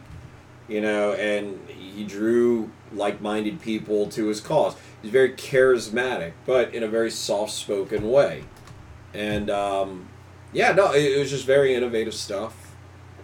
He was the Blue Meanie. How how scary is? Look, I seen the Blue Meanie live a couple years ago, and seeing a fat guy with short shorts sitting in the first second row. Oh God, that, need some different underwear to wear underneath his tight tight short shorts. But the Blue Meanie, uh, Richards combo and the Ravens flock, Beulah, to me bring back so many memories of ECW. Triple H is all great and everything, but as much as bad he done, he fucking DX was a was a great brings you bring good moment, you know. So it's just like go ahead. Triple H has played heel, face, heel, face. Raven was just a fucking heel, but it was just one of those heels. Is like, oh fuck. Now you think about it, it's like one of my favorite wrestlers. and just the fact seeing the, the Sandman's son just being like brainwashing his child, and the Sandman's son being like, "Daddy, you're a drunk. Now I worship Raven," and then the Sandman just stunned on his knees crying, broke the guy. Well, look how innovative with that. They crucified a guy, then WWF tried it. Mm-hmm. They took uh, another man's son and, and had him dead. Then WWF did it. Eddie Eddie Guerrero and Rey Mysterio. There you go. Now, mind you, that um, Heyman wrote that, was running SmackDown at the time, so Mhm. coincides. But what they were doing in ECW I'll still even kind of goes. I'll even throw another uh, angle at this. Like Raven, in a way, kind of helped to make Punk. in He had a Punk's feud early with part Punk of in the career. Indies, man. Yeah. Yeah, you know, because Punk being the straight edge, you know, white meat baby face, going up against Raven and all of his sins and vices and everything like that. I mean, it was definitely some compelling storytelling, um, you know, in Punk's early days. So I mean, talk about job of a heel making a baby face. There you go. Yep. Number one priority is to make a baby face. So That's uh, I mean that's that's the bracket, and we kind of gave our final thoughts on it. just had to touch on it for a little bit, but uh, yeah, that's our final. That's my final thoughts about everything. So, yeah, no, I mean look, I have no I have no qualms with uh, Raven being the winner. Um, like I said, we, we picked Triple H last time, but it was the same matchup in the final. Makes sense that Raven goes over clean this time. Um, I was gonna say next week's uh, topic, Ramsey. What uh, what we're gonna talk about? Elimination Chamber. Well, before we get that, we're gonna go to break because we got a surprise. Oh, we do. Yes, we got a little twist and we got a little twist going on. Oh, all right. Uh, well, I guess uh, we'll cut to break. Stick around. We'll be back and uh, see what the surprise is. All right, and after our break, I just threw a, a curveball at Randy, and Randy's like, "What the fuck?" I kind of talked to Kurt a little bit before, but I want to make this a surprise because I like how you do the endings, and I'll be like, "Ah." So, yeah, you always do that. guys, I just thought about this this morning, and I was like, I'm going to do it. this is a cool concept. I gotta give you credit for that. So we're doing our first Ragin Marks Wrestling pay per view, and what I did was I kept looking at two names on the list, and this will be our main event, and I was like, I want to see a match. We never saw it, never could well could have happened, but we it was never going to happen. Then there was two other names, and I was like, oh fuck. And there was another two, and I was like, I'm gonna make a pay per view. And since it's Mardi Gras season, Mardi Gras Massacre 1. And I think yeah, we're going to start doing this. I, we're going to talk off air because me and Kurt talked about some things and Mhm. come up with something and be interesting. Might No, be- I'm- I, I, I dig this. I dig this concept. I think it's kind of cool what you put together. I'm kind of curious to see what this pay per view card looks like. Okay. So our first lead-off match is going to be a ladder match against The Miz versus MJF. Ooh, That's actually really intriguing. So I want you guys to think who would you would like to see, and then I'll tell you who actually wins. Wait, wait. you know, you know what? Like, look, all right. Miz has had his moment in the sh- in the sun. When I think ladder match, I think of like taking that step to the next level. Miz has been to the top of the mountain before. MJF, what what's his title claims right now? He's a three-time Diamond Ring winner yes. in AEW. Yes.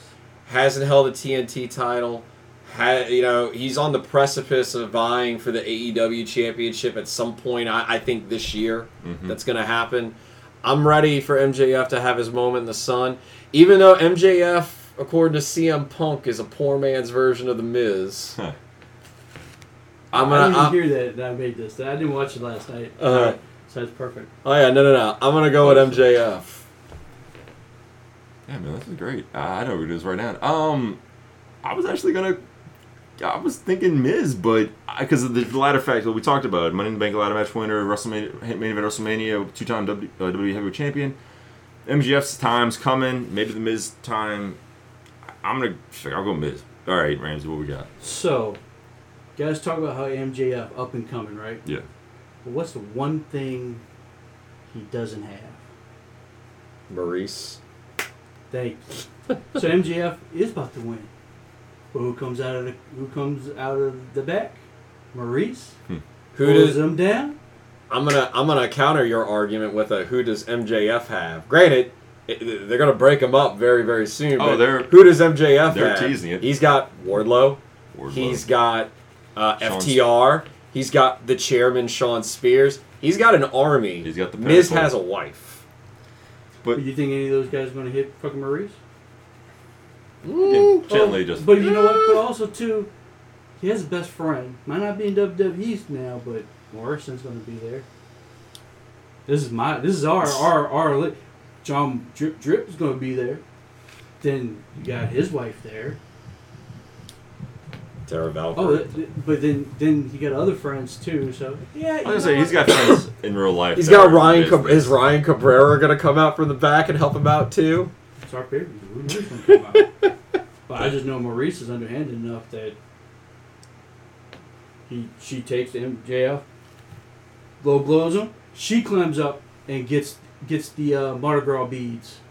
and because she's married to Does she show her tits at the top of Now, the does ladder the top too? of the ladder have the kid set up the uh, the It's wooden on- box with wheels? it's our pay per view.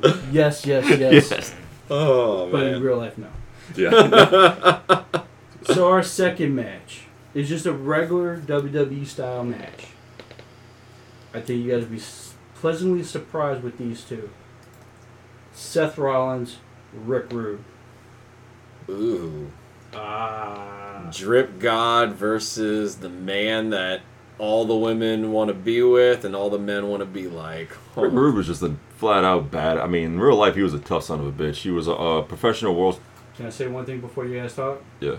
Yes, Becky Lynch is is, is on his pants. Oh. God, I love it. That's the case. Then fucking Rick Rude's winning this one, man. I love me some Seth. I love me some Seth, but just Rick Rude uh, doing the uh, the uh, the da- uh, the what was the finishing move called the uh, the ravishing The Rude Awakening. Rude Rude Awakening, thank you. Yeah. And he's facing the camera and he's swinging his hips, but you see the uh, gyration, but you see Becky Lynch's face on the crotchal area while he's gyrating the hips when he hits the Rude Awakening, pins him, cu- faces the camera, does the elbow. Oh god! And he blows the kisses at Becky Lynch ringside, or if you know whatever. It, I, I love it.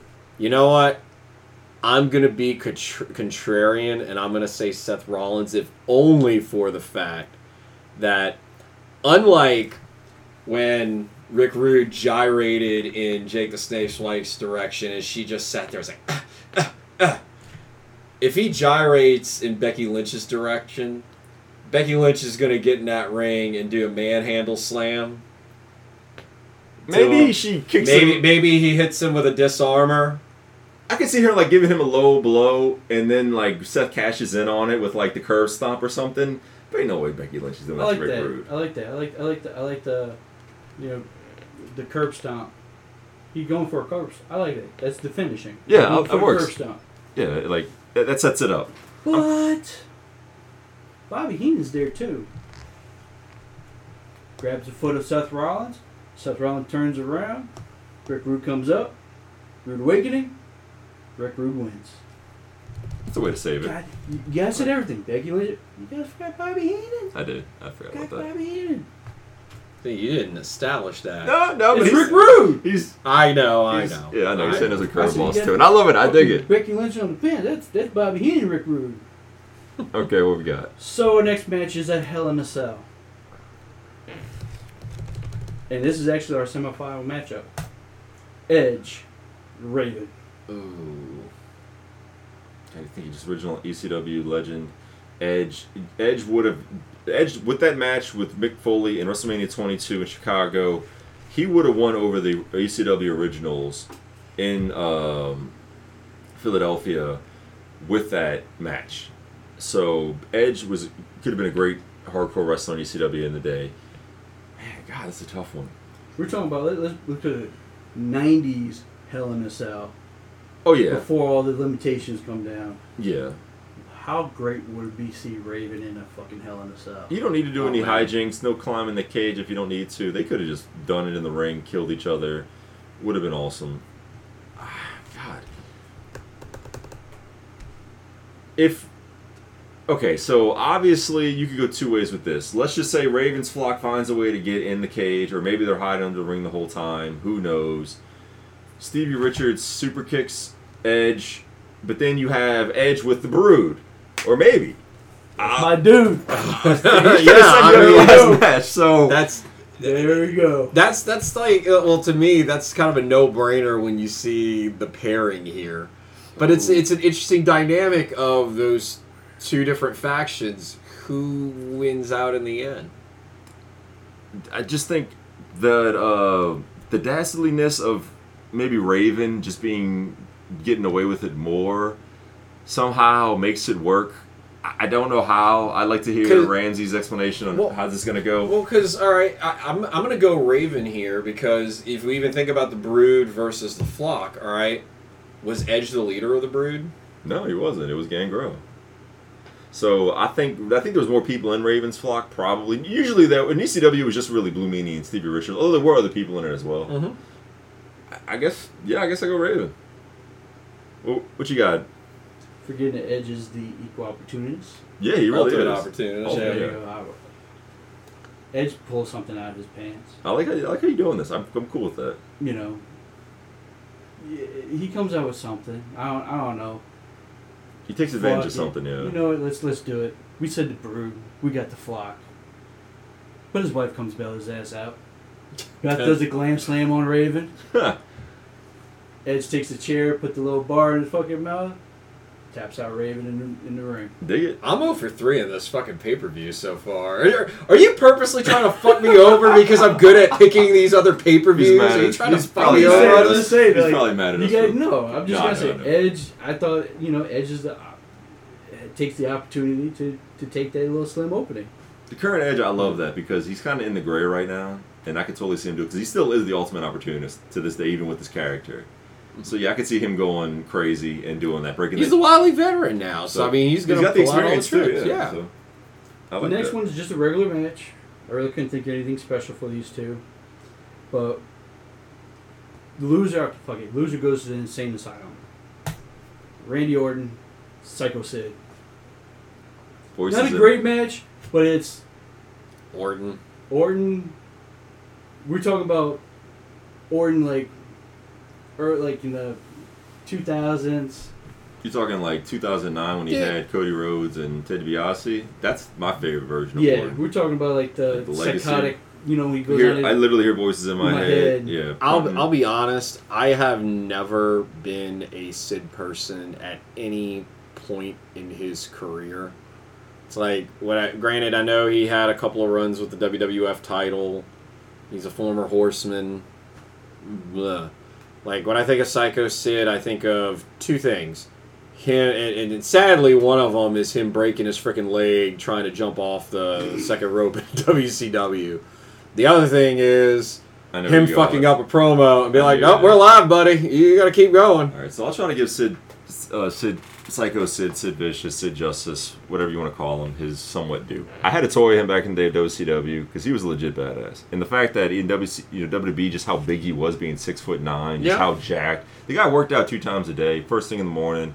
He had the physique, man. He, you know, he just didn't have the, the mental capacity because he never lasted long. He didn't have the came back. desire He because he was more. He, he, you'd rather go and play softball than make a career in the ring. If I want to think prime Sid guy, because in early WCW he was really fucking a, a beast, but also in 1996 when he won the belt Survivor Series, just the, that New York crowd cheering him on. Really, they just wanted Shawn Michaels to lose the belt, but he was the ruler of the world. It was a cool gimmick. Um, the ruler and master of the world. Yeah. Sid was just a, a tough dude. And real, if this is a real life shoot, obviously Sid's gonna win this. He's a big fucking guy. But Orton, just how crazy he is. He's gonna use whatever tactics it takes to win. Dude, like I, I mean, granted, like back in uh, over the years, I've talked a lot of shit about Orton because I just felt like he kind of hung in the main event picture for it it felt like an eternity. But like real talk, he's good in the ring. When he's when he's heel and he's in the right program, he's fucking amazing at what he does. I mean, even the shit with Riddle right now is captivating and entertaining, even though he's technically a babyface. But I mean, dude, I would much rather watch a Randy Orton match than I would a Psycho Sid match. Oh come on! And for that alone, I'm, I'm going Orton. I'm just going to give Psy- uh, Psycho Sid his just due, just how much of a badass and scary man he really is. I hear he's a good dude in real life, cool guy. yeah, I'm no, I mean, Orton. I'm not, and, and I'm not, I'm not trying to shit on him personally. Just when I think of Yeah, career, yeah, yeah. No, I agree with you. Look, this is a ten minute match. It's a filler match. Yeah, You got to have something to bring you down from the Hell in a Cell until our next great match, which I think is a great match. Um, but you know, Psycho Sid, "Go try to go back on the second rope. You know, or I have to say. Yeah, R- RKO out of nowhere, if, if and, I, and, and, and and Sid breaks the other leg in the That's what I thought process. going too. if I was gonna, if I was gonna, nobody break- It all started because all started. Sid Vicious gets in the ring, does a promo, fucks up, and then Orton starts coming and making fun of him, and the match starts beginning. Blah blah blah. You get the the Randy Orton again yeah, throw, and at the end, Psycho Sid goes off the second rope, get the RKO from nowhere. One two three, Orton wins. It is just a filler match. filler match. hey, I It's just won one. First thing I would love to see if if the, in this spot instead of Psycho Sid, if Pillman was in in the in the tournament, this would be Pillman's spot. Pillman versus Orton would have been a better. That would that would be. if you could have the brain and the coolness of the um God, I'm, I'm drawing a blank. I'm so sorry. Uh, Brian Pillman, the loose cannon, Brian Pillman, with the ability of flying Brian in the early WCW against Randy Orton, dude, I love me some Brian Pillman. If you connect those two characters of Brian Pillman together, I really, I would like to see Loose Cannon, Brian Pillman versus, let's say, Cincinnati versus Cincinnati, Jon Moxley. That would have been the two, two dream matchups. I would. That was the dream matchup I would like to see. I mean, shit, Mm-hmm. you're basically looking at yeah, like uh, two different generations of the Skyline same Chili person. Bowl match. Yeah. Spaghetti chili bowl or Skyline. So, our next match is a TLC match. So, obviously, Dudley Boys in this, right? I would think so. But they're not. Yes, they are. Uh-huh. Okay, good. Against the Freebirds. So I don't know if we're yeah we, we could do the Dudley family versus the Freebirds. The fans don't really give a shit who wins. This is kind of weird because it's two dastardly heel groups against each other. Hmm. It's a heel all But heel got, pay per view. but you got one that's that this match is their bread and butter, and what about 90, 85 to ninety percent of the wrestling community knows them for this particular thing. Versus, I mean, granted, the Freebirds did some crazy matches with the Von Well, obviously Erichs. the winners are the Dudley Boys, but I want to at least kind of street give my case for but- the Freebirds. Terry Bam Bam Gordy was kind of the muscle, and I could see him kind of throwing guys around. But if you got, if we're just talking D-Von and uh, Bully yes, alone, nobody else, that's it. are we doing the three Freebirds? Or are we just doing? Are we doing? We're choose doing, two. Uh, Freebird like we're doing the original, original two. So you had Terry Bam Bam Gordy, and I'm trying to think of the third guy who was the worker. Because I wouldn't put P.S. Hayes in there because Yes, he's you not, would you would? he, okay. he did. He did a lot of. He, He's- did a lot of he was the mouth. and- He was the mouse. So, okay, so Bam Bam and uh, uh, Michael P.S. Hayes. Huh. You still got to go with Dudley Boys, but I just want to give my props to Freebirds because I could see Bam Bam fucking people up for a while, but it's the Dudleys. They're gonna find a way to win. Yeah, I mean, dude, the number of tag goal or, or the amount of tag goal that the Dudleys had in so many different territories. I know the Freebirds had success in the territories wherever they went. I just felt like Dud- Dudleys did it over a much broader span. 'Cause, I mean, ECW, WWF, Japan, wherever they went, TNA, wherever they went, they won gold. Period. Um, yeah, that's the way I look at it too. you know, I, to me, I got to go Dudley Boys here. I mean, look, this is the match that they're famous for. You know, Freebirds are kind of like fish out of water, so to speak. I agree. If this were like a street fight, then perhaps. But I mean, nah, I got to go Dudleys. Shocking what I'm about to say. You're But out. here's it goes. And there's no shit. We're in New Orleans. Okay. Fucking Freebirds are gonna win this match. I really don't know how yet, but they're gonna win the fucking match. I was okay. So maybe the third guy. I can't think of his name Because right now. how great out. would be Michael P.S. Hayes grab the Mardi Gras fucking I don't know. Yeah, we'll think the, of something. the something, whatever. The king the scepter or whatever, The- yeah, something. Yeah, whatever. On top of the ladder, and then the fucking Freebird start playing, and the Bash Bash Backstreet Beat USA. Bur- Bad Street, Bourbon Street, USA. Boom. It, the, Oh, the crowd what- would boo the that's shit crowd, out That's what's going to bring the crowd Mhm. here, because everybody's going to come from the south. Oh shit, we're going to Mardi Gras. Freebird coming. Freebird's going to go over. Now if we're in the north. We're in Pit- Philadelphia. Yeah, LA boys. Okay.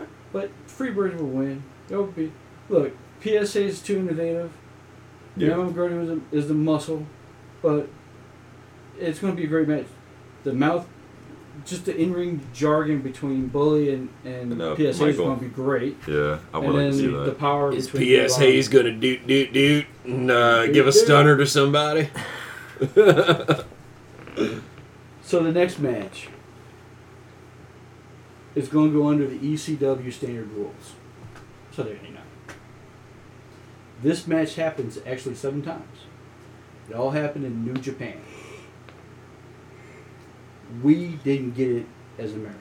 This is what I want to see. He teased me with this earlier, shot me crazy. And we just think ECW rules, and we're talking about Prime, both of them. Vader, Bam Bam. Oh, okay. See, that I didn't think about this. You're right. This did happen in New Japan. Okay, they were tag. They were tag team champions They're in New tag Japan. team, but they also fought each other seven times. Once for the New Japan Heavyweight title that Vader I would have loved to have seen a late '80s Bam Bam versus an early '90s Vader. When you talk the two Thank you. biggest, Yeah. when you talk the two biggest or baddest big men or greatest big men of all time, these are my two go-tos right here. I, I don't put Undertaker and those guys in there because to me they were just tall, athletic guys. These guys were big boys, athletic. Vader could do a Beefy moonsault. boys. Bam Bam could do a moonsault. Bam Bam could do cartwheels. He was so damn light on his feet. Damn, I don't know who the hell I would have win this one. Are we talking about Vader with the Mastodon? Mastodon? Yeah, I was about to. I was about to I say, see- dude has a mastodon I would- mask, and that's would- fucking intimidating, especially when it would blow smoke out of it and everything. But I mean, dude, Bam Bam has fucking flames tattooed on his head. But uh, who was more of a badass? I'm gonna go WCW '90s Vader because that Vader just that run he had, and just I, I love me some Bam Bam, but I gotta go Vader with this one. God, he was just unde- unbeatable essentially, man. He was so damn stiff. He won championships all over the world. But I don't know if Bam Bam ever but did it's win but it's ECW rules, and if Now- the ECW rules, I'm gonna have to go Bam Bam. Now Bam. Bam did win the ECW title, so I just, but yeah, fuck, Bam Bam was awesome in the late '90s too in Key, ECW. key yeah. word there, ECW rules. I gotta go Bam Bam. Okay, well I'll say I forgot about that, but even though it's clearly on screen. Damn it! Now, you see- if you're saying ECW, then yeah, I'll go Bam Bam because of that. What we got? Vader is strong style. Vader is man. Vader's fucking that Mastodon shit was bad. And you say ECW rules, that Mastodon mask is going to be in pieces. Because he Yeah. takes that and he busts the shit out of Bam Bam. In real life, he ain't doing that because that shit was expensive as fuck to make. but mm-hmm. yeah, I know. Fucking carte blanche in this bitch. Shit. But Bam Bam, being Bam Bam, does a flying headbutt off the top rope and actually finally beats Vader because Yeah. Vader is four, two, and one. Four wins, two draws, one uh, loss to Bam Bam. Okay. Bam Bam gets a second victory. Yeah, Bam Bam ECW was badass, man. I, I forgot about that. This was the second match that I saw on that pay when I was doing the the bracket. I was like, oh man, why did we not get this? Yeah. I am I missed this, and actually I found the the their 1989 matchup in New Japan mm-hmm. on Facebook. So I actually have it saved. I'm going to watch that shit tonight. I'm Yeah, I'm gonna try and dig it up and see if I can find their old match. Yeah. But our main event, the two the, the matchup that jumped out on me, and I don't know why, but I want to see it. Oh, I know where he's going. The Yeah. Hollywood Backlot Brawl. Randy, who do you think I got in, these, in this matchup? Piper's in there for sure. Okay, I was gonna. If you didn't get that one right, I was gonna reiterate what he just said. Who do You you got think I got him against? Trying to think of everybody that's on the on the list. I'll give you a hint. He was really big on him during the competition. New Jack. Roddy Piper versus New Jack. Because I was putting that together too, and I was like, holy oh. shit. I don't think that would be. This wouldn't be a fake. Like, even though this would be real life. Oh. These two fucking guys would try to kill each Piper's other. fucking crazy in, Dude. in real life. Yeah. I don't think Pat Piper has enough Kevlar in his jacket to protect him from New Jack. I don't. I don't. I think that I don't. the amount of fucking shanks he'd get into the body, it would pierce the Kevlar vest. Oh, God, this is bad. this is bad. And Randy turned fucking red. Oh my god. That's funny, man. Like, yeah, New Jack would legit do that. Dude, you call this a Hollywood backlot brawl? This is a freaking Holly Grove shootout, is what it is. Like, I like that even better. oh, dude. See, here's the thing. Hollywood of the South Backlot Brawl. See, here's the thing, man. I can totally, Brawl. I could totally see, I could totally see New Jack just rolling up with a few homies from the friggin' Holly Grove and just fucking, dude, oh, white boy in New Orleans. I, I don't like your chances against the brother, baby. As, dude, as much as I love Piper, New Jack is, is, is gonna legit commit murder on pay per view. And dude, it's fucking New Jack. You gotta have, a, yeah, you got that you know, you could do something like that. But I got to think just Piper. I'm just gonna do it as a one on one, and they're just gonna kill each other legitimately. And I don't know what. I, I'm gonna go Piper. Just I'm gonna think Piper does mm. something to just kind of. No, no, no, no. If it's in the fucking streets, if it's in the actual streets, Dude, Piper lived on the streets. He fucking was homeless. He lived in I get that. I get that. But if this is a New Orleans pay per view and you got a brother fighting a white guy on the streets, I'm sorry. This is fucking New Orleans, baby. I mean, fucking New Jack is winning, and New Jack is legit gonna straight up murder somebody. I love Piper. I love Piper. Any other situation, you put any other stipulation on this match, I give Piper a little more due. If this is the Hollywood Backlot Brawl, or in this case, the Bourbon Street Brawl, or the Holly Grove, uh, Holly Grove shit, whatever. If it's on the streets, New Jack's winning. End of discussion. So, our permit's only for the building. These motherfuckers actually go take it outside. You got to. You have to. This is 30 minutes. They go take it outside. They're going down Bourbon Street. It's Mardi Gras. They're fighting. Everyone's just like, oh, it's just normal. I was gonna say Piper's gonna somebody's gonna get hit by a car. Dude, Somebody has no, to get hit by no, a no, car. No. Piper's gonna get No, go shanked ahead, multiple ahead, times, and then somebody's I'm gonna sorry, steal his I'm sorry, wallet. ahead, okay, go no, go ahead. They're fighting. Beer bottles being, being Oh yeah, you gotta have beer bottles. smashed. They're going through fucking bar rooms, doors, Oh, love it. windows. I'd love to see this. Mind you, like I said, I got a, we only got a permit for the fucking building we're in. Do they go into Big Daddy's bottomless topless? That's what I. Yes, because he made it X-rated. You guys made X-rated with freaking Maryse showing her fucking boobs on top of the fucking ladder. So, I don't know. I just asked if she was gonna do that. You're booking this thing. Did Yeah. you I say was like, she was okay. gonna? I was like, okay. I said, okay. I was like, whatever. We I made mean, that would stop any man in his tracks, but we're yeah, gonna- I we're got gonna make it. X-rated. Fuck it. They're fighting. This match is a no contest because they both get fucking arrested. I, I, I dig that. I like that more. You have Broke it up. Piper with a fucking knife in his Are side we- sticking out. Are we talking? You got a fucking New Jack with a fucking Like glass beer gla- shard glass in his fucking head. Head.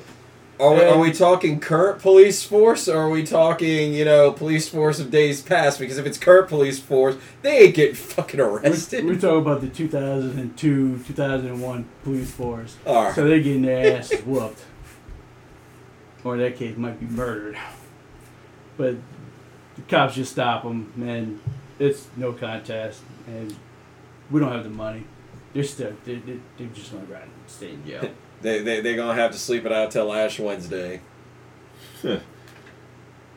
But Our pay per view is on a Saturday. They sit in jail for at least three days. They sit in OPP for three days. Shit, man. Mardi Gras, yeah. Friday, Monday and I can Tuesday. just think about it. Just think about like And then with the backlog of court cases from Mardi Gras weekend, They they, could be really there till ain't the getting out after, till man. Friday. So I got, I got a we doing our pay per view Saturdays or Sundays? Oh, I'm saying for this, we're gonna do it on a Saturday Okay. because if they're getting locked up, they're gonna be so in there this Saturday, while. this matchup too is going Through down Endymion. through Endymion. So one of them is going through a float. Or are they gonna get run over by the float? Question. You probably get thrown in the float. The Endymion route runs off of Bourbon Street, so it'd have to be on a Saturday because uh, Bacchus is more St. Charles. But yeah, the flocks of people. I see bystanders getting hurt, multiple people getting injured. Multiple people getting thrown off of balconies. Oh, oh, that, that's it. That's how he got arrested. New Jack Goodson goes in, goes in fucking uh, red. Um, Cat's meow. Do they have balcony? No. Yeah. They go. He goes in Cat's meow. Go on top of the balcony.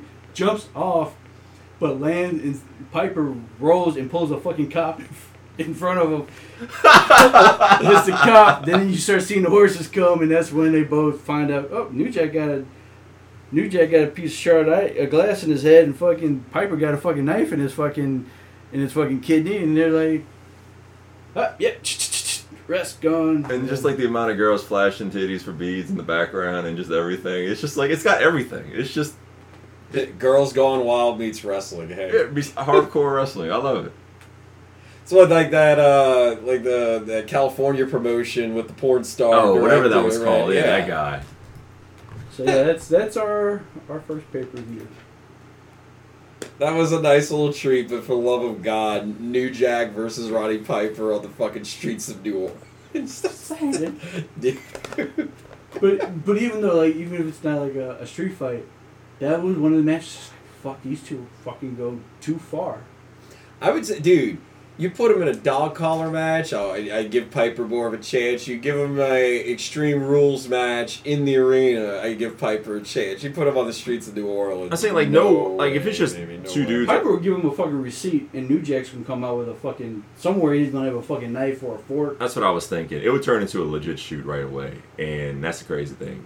New Jack, even if it wasn't a regular match, New Jack's probably got a knife on him somewhere, and he's just That would gonna bust it the, out. the old, old guy. Yeah, He guy guy gave him a receipt. He's just like, oh, fuck this. I got this fucking X-Acto knife. I know. I love this. Like, didn't you say I think like 14? He's like, eh, eh, it was not. Dude, or, or hell, you brought up you brought up Piper and blackface earlier. Are we gonna have another like um, Zulu uh, scandal thing where he tries to paint his face At blackface? beginning, I, I thought Okay. about it, but So it was like, EJ, yeah, so- it's too EJ did bring that up earlier, and I was like, Uh, Connor- too much. a little much. Piper But would not. Piper he would wouldn't survive. dead. He wouldn't survive in New Orleans. He'll come out the fucking back, out of the back, and walk to the ring and die. Yeah, he wouldn't survive in New Orleans if that. Yeah, I was like, let's give the guy a sniveling chance of surviving. But yeah, that was that was funny, man. That was good. So No, I appreciate that, man. Oh, so by the way, our next week episode. yeah, I was gonna say this is actually next week, man. Yeah. So our next week episode, we we're going to discuss uh, elimination chamber. It will pass. Um, I did poor fucking booking, but we're going to do our version of elimination chamber. Uh, we'll talk a little bit about the elimination chamber. Who gives a fuck about that?